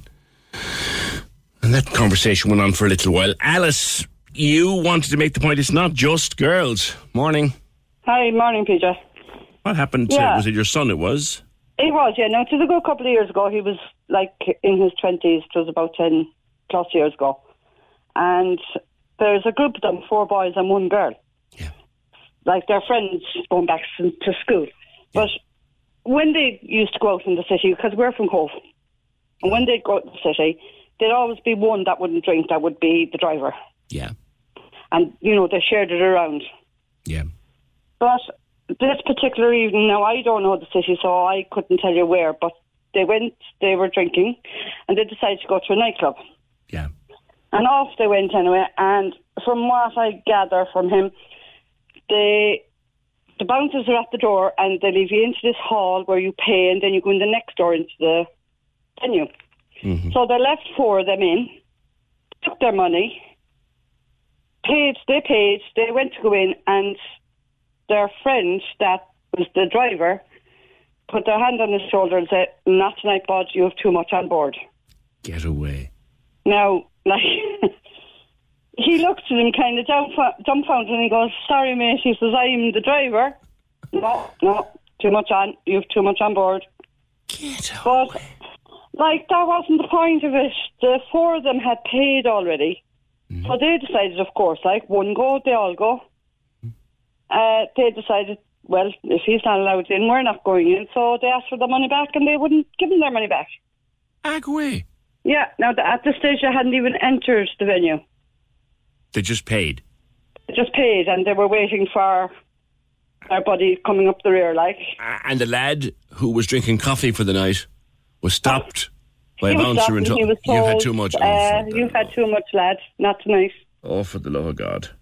You know, and like, so it's not just girls that happens to, it, it's fellas as well. You know, but I, I I think sometimes the bouncers can be kind of a bit heavy handed because there was no way on God's green earth they were getting their money back. And as a matter of fact, to tell you how long, uh, my son got on to 96 FM the day after. He was on with Neil. All right, okay. So tell you how, how long It's a ago. long time ago. But um, That's like nine got that's on, nine years onto now. the venue. At least. They got onto the venue because they wouldn't give them a refund. They wouldn't give them their money back. Yeah. So 96 FM got on, off to no avail. It was just tough, you know. That's that's ridiculous, Alice. That, Well, I mean, it doesn't only happen to girls.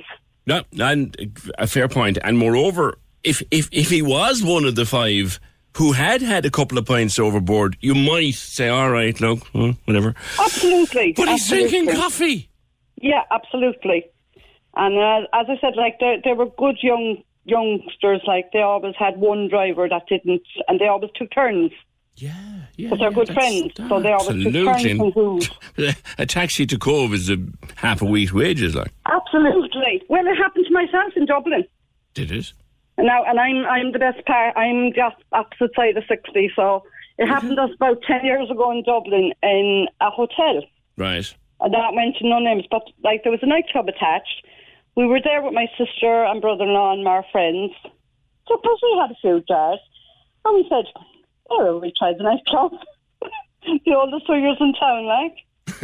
and a particular bouncer told me that we couldn't go in. And I said, um, but we're staying in the hotel and the reception said that we can go through. Mm-hmm. So your man got very irate about not leaving us in like, words were exchanged. And he told me in no uncertain terms to go back to where I effing came from. Ah, here. Absolutely. I asked him for his badge number. you know, they have the badges on their sleeves. You They know, do, but, by right now. They I have said, can I have have your badge number? I said, because I, I need for me to go back to where I effing came from. Now, only for my husband. they might have been, it might have went a bit further, but. That's yeah, so, uh, insane. you know, but, what yeah. kind of what kind of power trips are people on at all? Absolutely. And like he was standing with his hands in his pockets, chewing his chewing gum, like, you know, as much as "Mm, you know, I own this. Oh God. Yeah, but that's a, that's that, that that's some stuff. And the the worst part of your son being refused entry. That's bad enough when he's been drinking coffee all night and some idiot, Yeah, exactly. id- some some idiot decides, oh, you've had too much to drink. Like, do you want and too, mu- too much coffee? Do His, your, man put his hand on his shoulder and said, "Mm, not tonight, lad. You've too much on board. But then when the four friends say, "Well, if you won't let him in, we're coming," and they wouldn't give the money back. That's that's just wrong. That's just No. that's just plain wrong. Alice, thanks for that. 0818 96 96 96. That's the thing that annoys that. Oh, that now. If anything gets my dander up, my dander gets up when I see that. I had an incident myself not too long ago in a relatively well-known establishment. I was out for a few pints with my friend, and we wouldn't be hellraisers now, either of the two of us. We're a couple of lads who like a few pints, like a bit of music, might end up going in to a late bar uh, if we thought the music would be good inside. That kind of thing. Do you know that my my days of my days of wrecking joints are gone, long behind me. So are his. We're in this particular establishment, and the phone, my phone rang. And of course, you're inside in a place there's music. You can't possibly, can you, take a call in there? So I came out to answer my phone, and I crossed the road from the premises, took my call. I'm maybe what three or four minutes on the phone. Uh, I think it was the Queen Bee rang me for something, and it was unusual for ring me on a night out. So I I took the call in case there'd be anything wrong at home. You know yourself now. This is not a. This is maybe six months ago. And I put, took my call, put my phone back in my pocket, fixed up the jacket as you do, because it was a cold night, and went to go back into the pub to finish my pint and continue my conversation with my pal. And this fella steps out in front of me. Young fella. He goes, No, you've had too much. I said, Well, there's a pint inside belonged to me. I came out to take a phone call. No, you've too much on you. I said, I hear now, one second. Come on now. I said, this is ridiculous. I've been in the pub, I said, for the last hour. I'm enjoying the band and I'm having a pint with my friend. And I took a phone call from my wife and now I want to go back in and finish my pint. And he looked at me as if he was sort of assessing me for brain surgery and said, all right, go on so. Like, what the hell? You know? And he wasn't very nice about it either, you know? The lines are live. Join the conversation. Call 0818 96 96 96. Text or WhatsApp 083 396 96 96. Email opinion at 96fm.ie. This is the Opinion Line with PJ Coogan. Corks 96 FM. Yeah, just reminding you one more time if you want to watch uh, Palmer's funeral mass, you can at midday. It'll be streamed online on that usual. They have a funeral service for streaming funeral masses online. I, I'm kind of brokenhearted myself that I can't get down to any element of uh, Paddy's funeral. Obviously, today I can't attend the mass because I'm here, uh, and last evening I for home reasons and other reasons, I couldn't go to the um, removal of the repose and the queue. There's a picture on the front of the Echo this morning of the outside Gabriel and O'Donovan's funeral home in Bandon, and massive queue of people uh, lining up in what wasn't a very nice evening uh, to uh, to pay their respects to, to our beloved Paddy, uh, and, and and great to see it, and great to see it. 0818 96 96 96, the number, the text to WhatsApp 083 396 96 96, and your email is opinion at 96fm.ie. My little story about what happened to me uh, last year and Angela's story about what happened to her son. It's kicked off another couple of memories for people. Just listening to there while I'm driving, I was stopped at a nightclub door. You don't say when, but I was stopped, and someone said, "I don't think that is, is it. I, I don't. I don't think this is your scene. You're a little bit too old." Is what I was told. Now, I'd be raging if anyone said that to me, but that's what it is. Not my choice, I said. But the team I coach have all just gone in. So after a few minutes, one of the team came out. I told her what happened, and she went and got all the team out. Likewise, there was no refund for the other 23 players either. That happened in a city centre nightclub. Hi, just listening in. I work as a DJ. Just before the pandemic, I was DJing for three months in nightclub bar. For the first month, every weekend, the bouncer used to stop me at the door saying, Not tonight. And he said, I'm the DJ. This happened every weekend. Maybe they were winding you up, I don't know. But anyway, it was all good after that. Uh, and uh, I continued to DJ. And then after I stopped, I went out for a buddy's birthday. And the same bouncer that wouldn't leave me in previously looked at me and said, You're kidding me. You're back again. You know you're never getting in here. And the best part is, PJ, I barely even drink. Oh, listen to me. Stop it. Stop. 0818 96 96 96. I got stopped outside a nightclub on my own stag night. That's not today nor yesterday. Now, had I a few on me? Of course I had. Of course I flipping had the night of me stag. I used to work at the same nightclub, though. It was a nightclub I, gi- I used to gig in. And the night of my stag, we, we went for the few, of course, as you do. And I had even the even the DJ who was standing in for me that night, covering for me, saying, let, let them in. You know, it's PJ Stag night. And no, no, no. I know, I know. John, you're you're thinking of opening your own pub to try and solve all these problems. This was yesterday when it was Emily. Emily was out on New Year's Eve in the afternoon and it started to pour rain and she ran into a pub in the city centre and she said she'd treat herself to a glass of wine and she'd get some hot chocolate for the kids and she was told sorry over 23s in the middle of the day. John good morning. Good morning, PJ.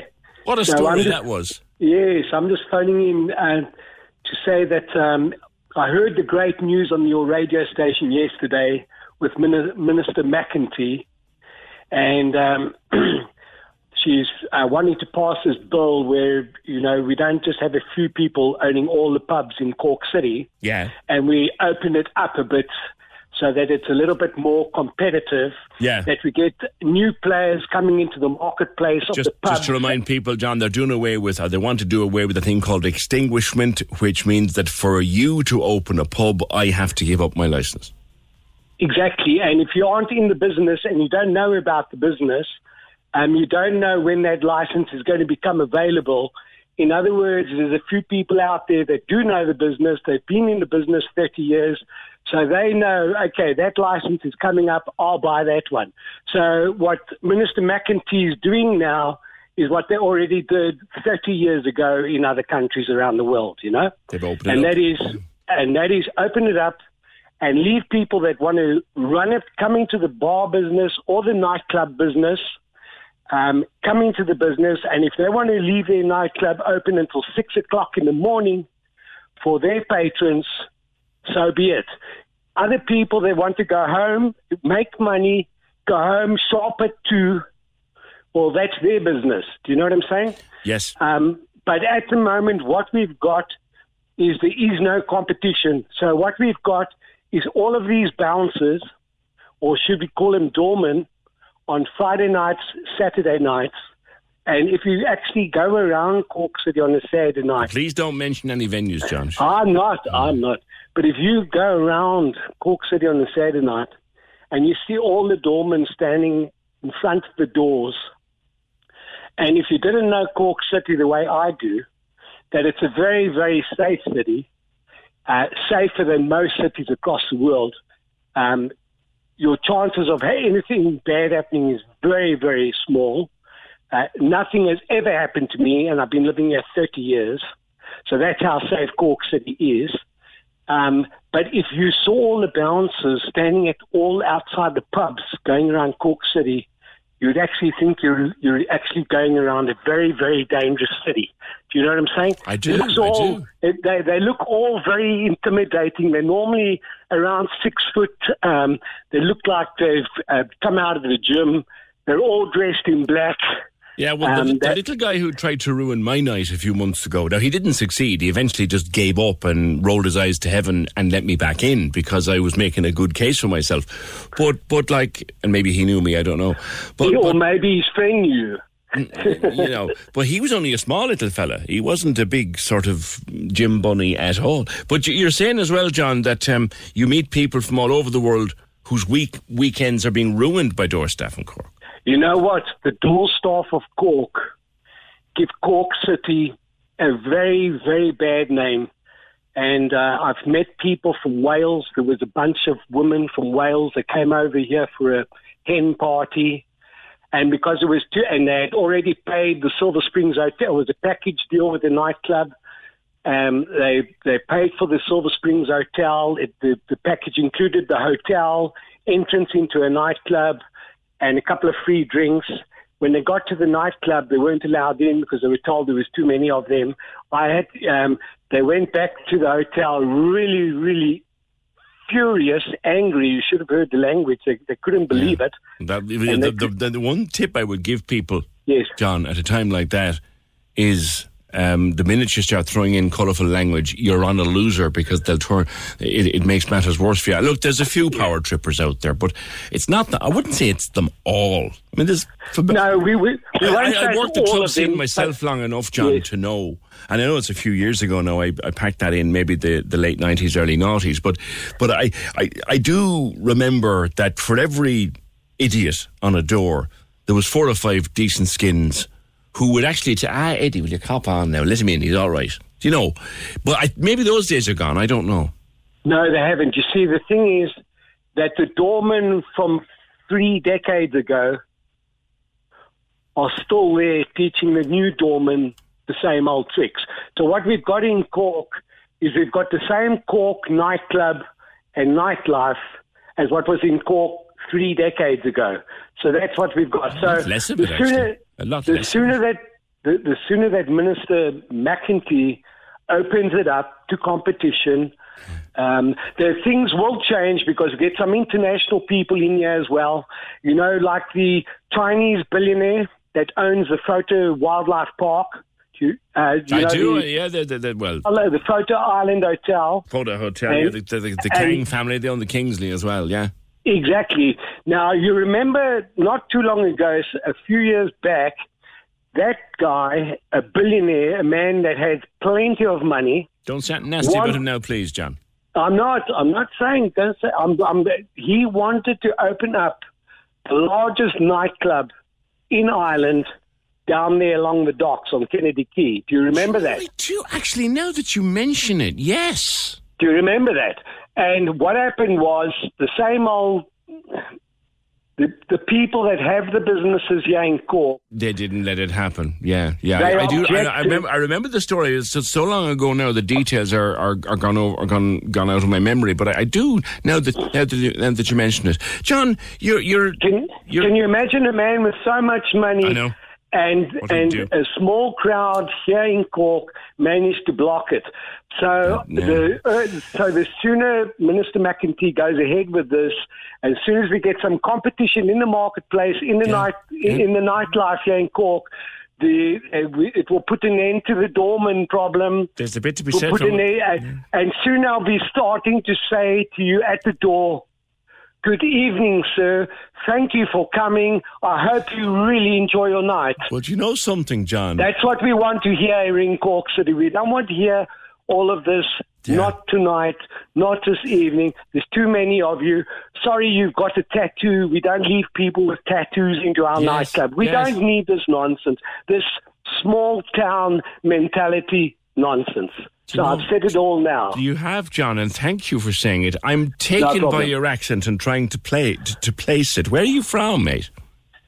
Um, I'm I'm from a place where they had a, a a nightclub 40 years ago that was on three levels. It was called the Coliseum. It was almost the size of the Coliseum, and the dance floor was right on the bottom floor. And on all three levels, you had bars all around each level. That was called having fun, having entertainment, and nobody was actually monitoring to see if you're having your fourth or your fifth beer because you're out to enjoy yourself. Where, where was that, John? and and and that's what nightlife should be about. It's not about people watching to see if you're having an extra beer uh, or or whatever. You know, it's about being out and having some fun and hearing some music and seeing some uh, nice people. You know, Wh- Where where is your accent from? Because I, I could listen to it all day. Is it South African, by any Um, chance? some people say it's South African, some people think it's English, and some people tell me it's Scottish. I know there's no Scottish in But there. I- Where are you from? I, I, I think it's just international. So these laws that they want to bring in here already happened overseas 30 years ago. And I'm even thinking, I think if I got into the bar trade in a few years' time, and if I was friendly and polite to all my customers, and if I treated all my customers as king, and if I was so happy to have them come into my bar and welcome them in, I'm sure I'll do very, very good business. I And and that's not what's happening in Cork City. What's happening here is sometimes you go into a bar and it's as if they're doing you a favor by pouring you a drink. You should feel privileged. That's how you feel. So really, who needs it? I, So- I, I love your attitude, John. I absolutely love your attitude. Really enjoyed that conversation. That's John. I, I suspect there's a South African element to his accent, but wow, that's a great call. That's a lovely call, and he's so right. To think about it, like when you go on holidays. Uh, I was in Tenerife last year, and the the Golden Mile. That's the big entertainment place in the middle of Playa de las Americas, and there are dozens of pubs and bars, dozens of them. And all outside, they're standing up. We know, come in here. We got a special here. We got music on there. We got some, and like the place is thronged, but they're all there competing with one another for your book. Uh, thank you, John. I like that. There's a big queue of traffic going into Inishannon from the Cork side, possibly for Paddy's funeral mass. Very possibly, I would suspect, for Paddy's funeral mass, or maybe even caused by the crowd already there for Paddy's funeral mass. But if you're headed for Inishannon and you're not in a hurry and you're not trying to go to Paddy's mass, then maybe give it a half an hour. As a DJ, I was packing away one night, and beneath the console in the nightclub, the doormen were talking and didn't know I was there. And one of them said to the other, he'd nothing to do with it, but threw him out anyway and gave his head a few smacks off the steps for good measure. Ah, here. The steps were concrete. I reported it to the owner. He was amazed. He said of the same doorman, butter wouldn't melt. PJ, the best doorman in Cork, worked in Franciscan Well. He looked after customers like family, seeing him bringing people outside, giving them a seat when they were getting sick. Looked after them. All customers said he great humour. Didn't see him last three weeks, but he's badly missed. Yeah, there was a few. There was a few legends. There was a few absolute legends uh, back in the day. I'm thinking particularly of um, John Mack. John Mack, who used to be on the door of what's now the Oliver Plunkett But back in the day, it was the the Black Bush and Norma Jean's nightclub, and it was Zoe's, and, and John knew everybody. He knew everybody. John, and there was the great Don Murray uh, on Chandra's. Remember Don? There was always there was a few great characters on doors, and when they were in charge, well, first of all, they were in charge. They took no nonsense. Like if you drew a clout on Don Murray, you wouldn't draw a second one. Put it that way. Um, but they were fair. They were incredibly fair too. Do you know? Tom says that security man you described was a beggar on horseback. I don't know what that expression means, Tom, but I imagine it's not very polite. Cork's 96 FM loves Irish music. As part of Irish Music Month this March on independent radio across Ireland, we want you to take part in our local hero talent search. If you're in a band or solo artist, you could be featured live on Cork's 96 FM. It's your chance to win an overall 10,000 euro prize fund. Get your record released and have your music played on 25 independent radio stations across Ireland. For full details, see 96fm.ie. Irish Music Month this March, proudly supported by Hot Press, IBI, and the BAI Sound and Vision Fund on Cork's 96 FM. Thought we were rid of this book, but sure, it only landed on the shelves yesterday. Uh, Prince Harry's book, Spare. I think it's driving people spare listening to it. He's back in the headlines yesterday um, and this morning. He has now accused the press of dangerous lies in the reporting of what he said in the book. He's been criticised for revealing that he killed 25 Taliban fighters while on duty in Afghanistan. He was on the Late Show on CBS in America and says it's been hurtful to see the reaction. He said it's been taken out of context. Now, anybody that I've listened to on any discussion on the radio over the last few days uh, with a military background of any kind is saying, sorry, Ari, you don't do that. You don't start writing stuff like your kill count into a book. You don't. Whatever the context, whatever the way you do, you don't. It, it's it's just something that you you don't do because every kill count is someone's son or daughter, and and that's that's they consider it military etiquette. Now, that aside, there's 400,000 copies sold worldwide already. I think he needs to sell about 1.5 million, they were saying, to justify the advance that he got from the publishers of 35 million yo-yos, or was it dollars? Dollars he got.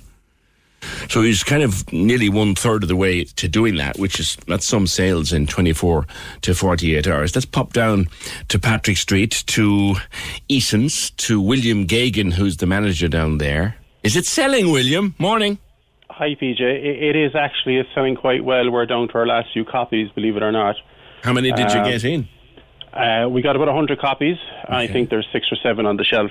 Now, yes, yesterday was a dreadful day and stuff, so but it still brought people into the shop to to purchase the book. You know, Right, right. I don't think Yeah. he'll be coming in for a signing anytime soon, but people are certain. I know, no, we, we're, we, you never know. Cork is an important place, like so, you know. yeah, yeah, yeah. But it, I mean, have you had a chance to read it yourself, or I, I haven't. I, I've gone through it, and I, obviously I've seen all the things like like you were talking about there in the media and stuff like that. And some of it is, I maybe he's right about some of the stuff, but he seems to be a little bit precious about what he says as well. And you you have if you're out there and you're putting yourself up like that, you you know you need to be able to take the criticism as well. I would say. Hmm. Now, it's, it's um, ghost written. Is it well written? it is. It is. Yeah. It is well written. There's, you know, obviously they put a lot of time and effort into it and stuff like that. But, um, you know, it, it's the hot book of the moment, right? Mm. And that this happens every now and again with a with a book, and it grabs the public's imagination and stuff like that. And Yeah. you know, hence the sales. You might get people in a shop, bookshop, who never went to a bookshop before, but you know, they're watching it on TV or they're reading about it or whatever. And and you say you're getting a hundred and there's only only single figures left. Would that be unusual, William? It, it definitely would. Like, there's no other book in the shop that sold like that yesterday. Do you know what I mean? Like it, it's definitely very unusual um, How- for would, any. would, you- um, would there be a couple of times a year you might get a book like that, or is it you know? No, you, you'd be lucky to get one or two a year. Like Christmas time is different, you know. That that's our harvest as such. Yeah, people yeah. buying presents and stuff. So that, that that you can't really judge like at that time. But for January, especially when it's a downtime for books, it's very unusual, uh, and it's great. It's great for the Oh, trade, yeah. of course. Uh, you know, Yeah, yeah, yeah. It's interesting, and the audiobook he's voiced himself, and I saw that. Yeah, yeah, and, yeah. and, and the e-books are flying. So he, he'll make up his 1.7 million or 1.3 million or something, whatever it is, to get his advance. To, But sure, it, that that yeah, I mean public appearances and stuff like that. He's not doing it for nothing. Do you know what I mean? It's all part of the the package, and I I would say there won't be a signing definitely anywhere. But um, Wouldn't have thought so. no, no, not with all the remarks he said. Anyway, definitely not. All right, William. Thank you very much. Continue. to- That's No the beautiful new shop down there. Where there was one. I, you talk about Christmas. I, I bought a book for a friend in there before Christmas, and I was really impressed with the, with the new shop. It's It's, fantastic. It's lovely. Yeah, even from the outside in, it, it's amazing. Like what they've done to the outside of the, the old Victoria Hotel. The, oh yeah, and the win- the window display is just fabulous too. Brilliant. It's lovely. Thanks very much. Lovely, lovely new shop, Eason's, the new Eason's shop on Patrick Street, William Gagan, and nearly gone. I wonder how they're doing. I wonder if John Breen can hear me down at Waterstones. I wonder how they're doing. Uh, and the Dubray people, they have a shop in town. I wonder how it's doing in other shops in town because if it's gone through a box of a hundred and they've only a few left in Eason's. Maybe it's doing the same in, in, in other shops. Thanks, William. 0818 96 96 96. Now, Paul Byrne from Virgin Media uh, was down at Eason's uh, chatting to people who were in and out about the book, about whether they were buying the book. you know some of the stuff that's possibly in the book, but why are you so anxious to get your hands on it? Uh, because it's a huge book. There's a hell of a lot of tittle tattle in it. Everything you can think of. So it's a good read. I've no interest in it, no, to tell you the truth. I wouldn't, it just wouldn't be my thing. I have in laws who are very interested in them, yeah. They watch Netflix. I have looked at his interview on the telly and I wasn't a bit impressed. So I have no interest in buying the book. Mm, yeah, there's nearly a hundred of them gone at Eason's. Thank you. Thanks to Paul for that. Uh, 0818 96 96 96. Go to buy it. Uh, I might, I might throw it on the Kindle and read it over the weeks and months to come. I've had just about enough of the extracts now at this stage, but definitely this thing. Anybody military that I've heard talking about it, uh, about the story in it, about the number of Taliban fighters that he killed 25. Now, yes, that's the headline, and yes, the piece is about 400 words uh, where he talks about that. And he's accusing the press now. He's having another go off the press, the press that he hates, but the press that he's filling with. If you hate them so much, don't fill their mouths, Shumfa, is what he'd be told up in Farranree. But he's accusing them of dangerous lies. Well, now we know for sure what's written because everybody can see it to read it. But the one thing that people are saying with any kind of a military background, and I'd love to talk to anybody who has a military background, who has been away in zones like Afghanistan. We've got rangers and we've got our own soldiers who've done incredible duty around the world. Um, you don't, you don't talk about those kind of things. Do you remember for years when people, when we started to write more about the history of World War One and World War Two, and of the Irish that went to World War One and World War Two, that they came back and people used to talk about their grandfathers and their great grandfathers and their uncles. They came back and they never talked about it. They never spoke a word about it. Part of that was because they were so traumatized by what they'd been through. But part of that was just simple military etiquette. You don't. And he has. Justin, morning. Morning, Pat. How- Uh, PJ, how you doing? Good. Do you have a, a military background, mate?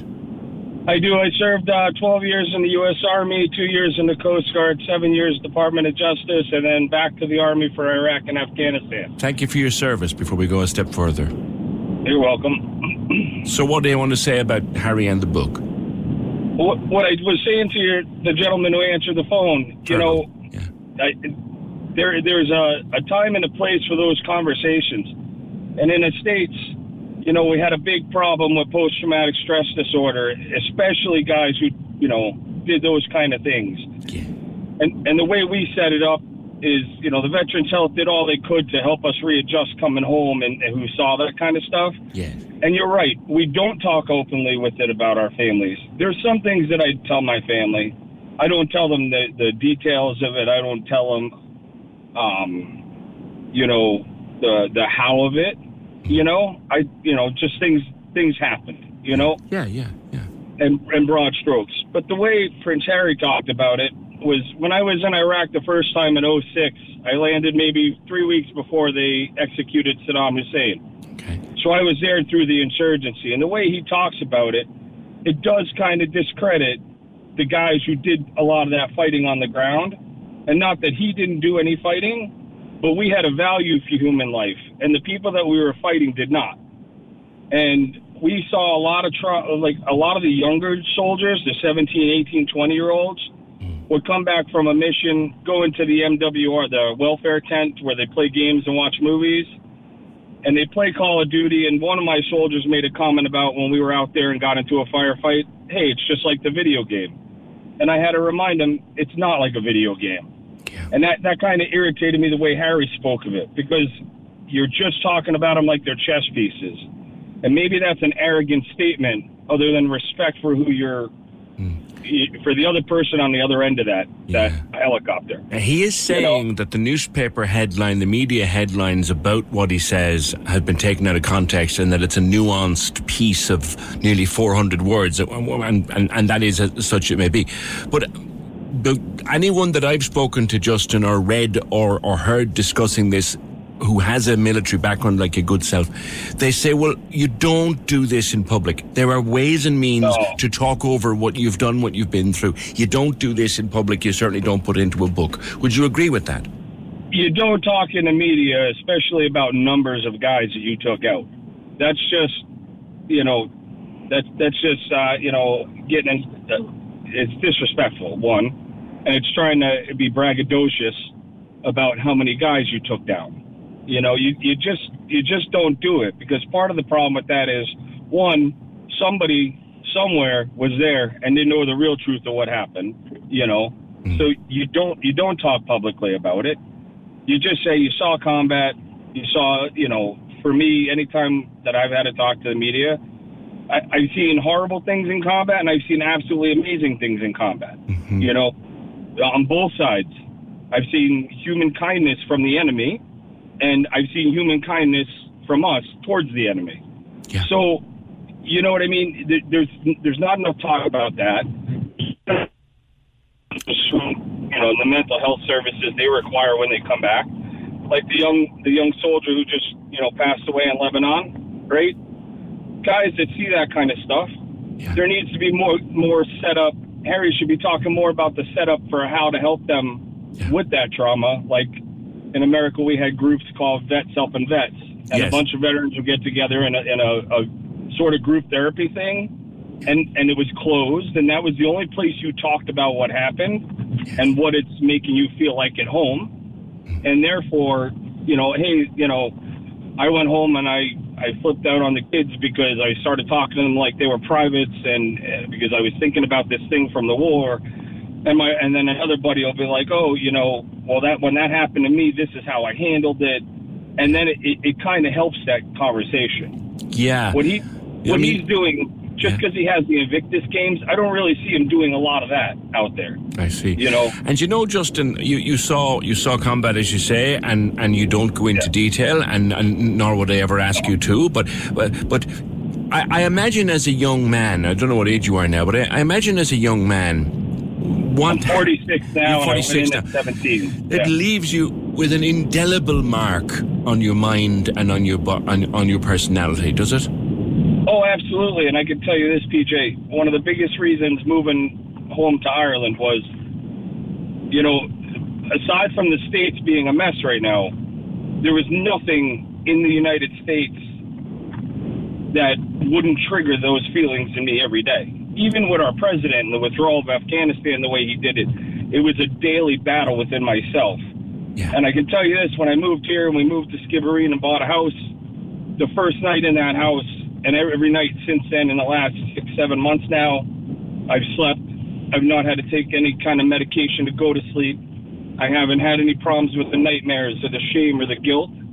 I still think about those things, but I'm so far removed from the things that remind me of it that it gives me more time to process it. Does that make sense? It it absolutely does, and and, and, and the beauty and the peace of of West Cork, and you just look at the sea or look at whatever's around you. Yeah. And this, I, I imagine, Justin, and I look. I've only been to America a couple of times as a as a visitor. I have my, my closest friend lives in New Jersey for the last thirty odd years, and I have a, a friend actually a retired vet now settled in in uh, Fairbanks, Alaska. But but but um, it seems to be a place to get where very hard for if you have these noises in your mind, these noises from from what you've done as a serviceman. It's hard to get away from those noises. Oh, in America, I could tell you every neighbor on my street, the sound of their car from the moment they moved in to the moment either they left or we left. I knew when they'd come home. Everything I was trained to do, there was no way to turn it off. And the U.S. government was very clear about that. There's no way to undo what you were trained to do and what you actually did with your training in combat.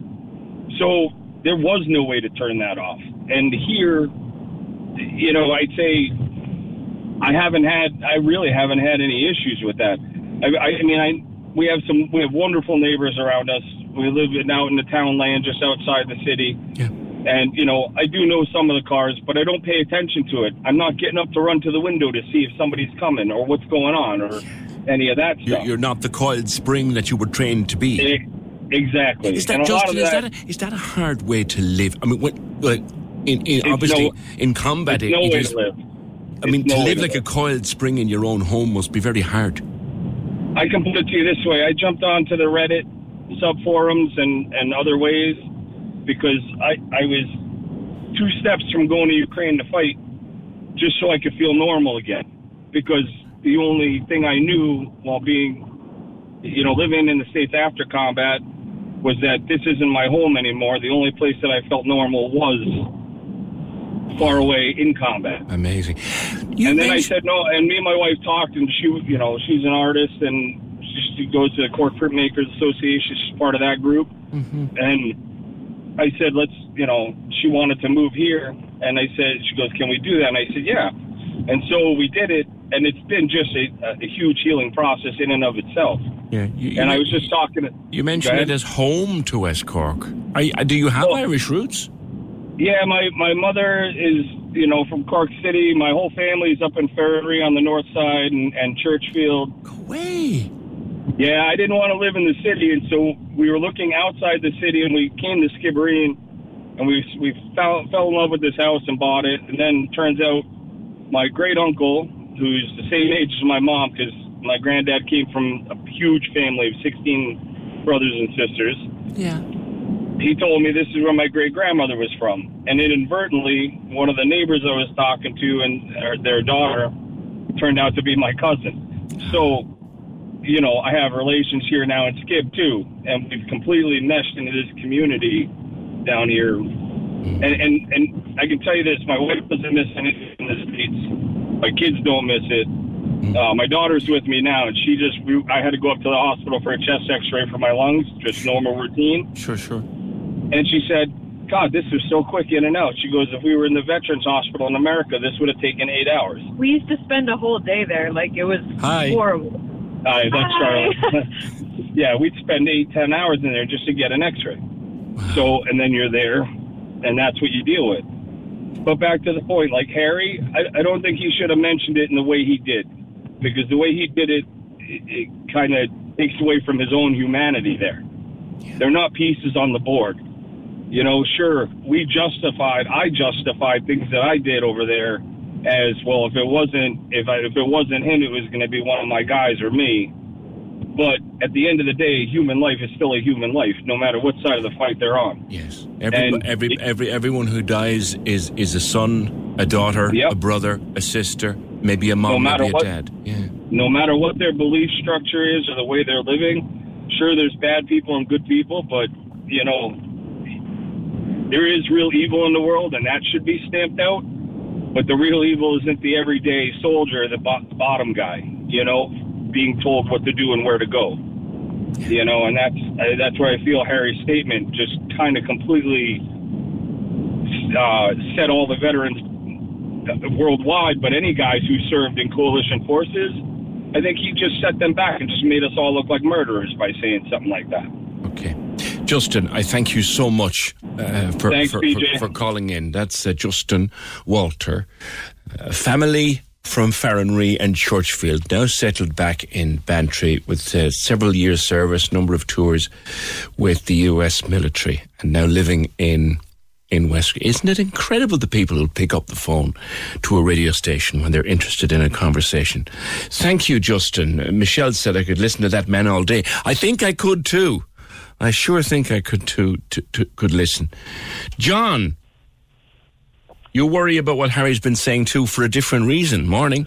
Yeah, morning, how are you, PJ? Um, I do indeed, because look, just like the IRA campaign, which I never supported in the mainland in England, right? It was innocent people out, children like in Warrington, people out for social drink in Guildford and Birmingham, right? Who paid the ultimate price, who were butchered and blown up by bombs. And my fear is, some people say he's put a target on his own back in every ride. There is that too, right? But I'm worried about, not the rides, is the families that are out in Manchester and Liverpool and Brixton on a Saturday going around the shopping centres. Because I guarantee you, this is not going to go unchallenged. There will be some guy or guys go absolutely berserk with machetes in the street, suicide vests, whatever, car bomb. Something will happen. And unfortunately, it'll be the family, the ordinary people, just like the ordinary people that were blown to bits by uh, the IRA in England. And it's ordinary people who will pay this price. Little, little Colin Parry is a name I think of, for example. Yep, Jonathan Ball and Tim Jonathan Parry, yeah, two innocent children. How many, is there going to be another Jonathan Ball and Tim Parry on the back of this with Harry and his big mouth? Because the Royals possibly, with all their protection, won't suffer. But what I'm worried about is the, the, the ordinary family going about that business on a shopping centre on a Saturday. John, thank you for that. Uh, 0818 96 96 96. And we would sincerely hope that nothing, excuse me, nothing like, pardon, nothing like that would happen to, to anyone. Uh, right, where are we going? PJ, how many of the people he killed were innocent buyers of the, were innocent? Buyers of the book should look into the history of the family and learn what kind of people they are. Well, there are many, many ways to read into the history of the royal family, and they're as many and varied as members of the royal family themselves. Well, good point. The book station in Douglas had a table full of Harry's book by the front door yesterday. Didn't seem to be too much interest in it while I was there, says Jer. And John says, Are you sick in the head? Well, no. Last time I looked, I was fine, but thank you for asking. The Brits and the Yanks murdered thousands of people, invaded countries all over the world. As regards that book and the royal family, the best place for them is in the fire, says John. Okay. Thanks. Back to doormen. Uh, actually, no, I won't. I'll do this because I've been promising to do it. I'll come back to the doorman stuff tomorrow. Uh, I, I've been promising to do this, and I want to leave you with it. Or it's one of the things I'll leave you with today. So you might think about it and maybe come back to it. The old argument about who runs a government department. Who is actually running the government department? So is the minister in charge? Or are the civil servants in charge? And if I'm the minister for whatever you have in yourself, do I walk into the department and say, okay, here's what I want to do. Here's what I am going to do. Or am I pulled aside and told, sorry, no, minister, don't work that way. Michael sent us an email. Hi, PJ. I agree fully with your views and your comments on senior civil servants versus government ministers. Unfortunately, since the foundation of the state, government ministers have failed or refused to challenge senior civil servants. Let us remember, at that time, were originally British civil servants. Shortly before Christmas, we were informed the Ukrainian ambassador was requested to inform Ukrainians intending to seek protection in Ireland that limited services would be available as civil servants would be availing of holidays over the Christmas and New Year period. I do remember that, Michael, yeah. So, regardless of the fact there's a war in Ukraine, bombing and shelling on a daily basis, Irish civil servants must take their Christmas holidays. Shortly after, now this is an interesting one, and I, I, I do have your point on this one, Michael. Shortly after taking up the post of Foreign Affairs Minister, Michael Micheál Martin commented that staff of the Passport Office were doing excellent work. I do remember. This despite the fact that radio shows and newspapers were bombarded last year by people complaining of the very poor service being provided to them by the Passport Office. So, in the mind of ministers, the priority is keep the civil servants sweet. Perhaps maybe focus on the civil service from the media would be in order. That's a very good point, Michael. Micheál was saying how wonderful the staff were in the passport office and how much of a great job they were doing turning over tens and thousands of passports. We spent most of last year in the summer months, people literally crying on the phone over not being able to get passports for themselves and passports for children. So it, all got ridiculously slow. That's that's and and also, as Dr. Lisa was telling us yesterday, uh, the Minister for Health patting himself on the back, and other such people patting themselves on the back at the moment because they've managed to free up some space in the hospitals by discharging more people at the weekend. And as Lisa pointed out in her conversation with me yesterday, well, where were they discharged to? Don't believe what the government is telling you in terms of the numbers. So, who do you believe? Thank you, Michael, for that. 0818 96 96 96. I've loads of stuff on door security uh, to come back to, which we will for tomorrow. And on the hospitals, Michael talking to me earlier on about if you pay your taxes, you should get more in the hospital. Well, not along those lines. You know yourself. Ha ha, PJ says James. Can you imagine being turned up, up, turned upside down in a car, and Michael coming in saying, "Oh, you'll have to show us your tax returns before you cut you out." I know, I know, I know. But we did, we did enjoy that chat with Michael. And that's it. Program edited by Emer O'Hay, produced and researched by Fergal Barry. Thank you for joining the conversation. We'll do it all again tomorrow, just after nine.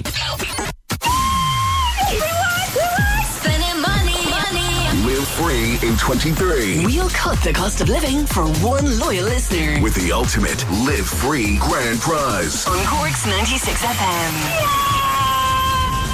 Win a holiday. Free fuel. Supermarket shopping. Computers and electrical. Concert tickets. Fashion and beauty. Free food. And a credit union account with cash. Spending money. money. Listen to Casey and Ross in the morning and all day long. For your chance to text or WhatsApp in to win. To win.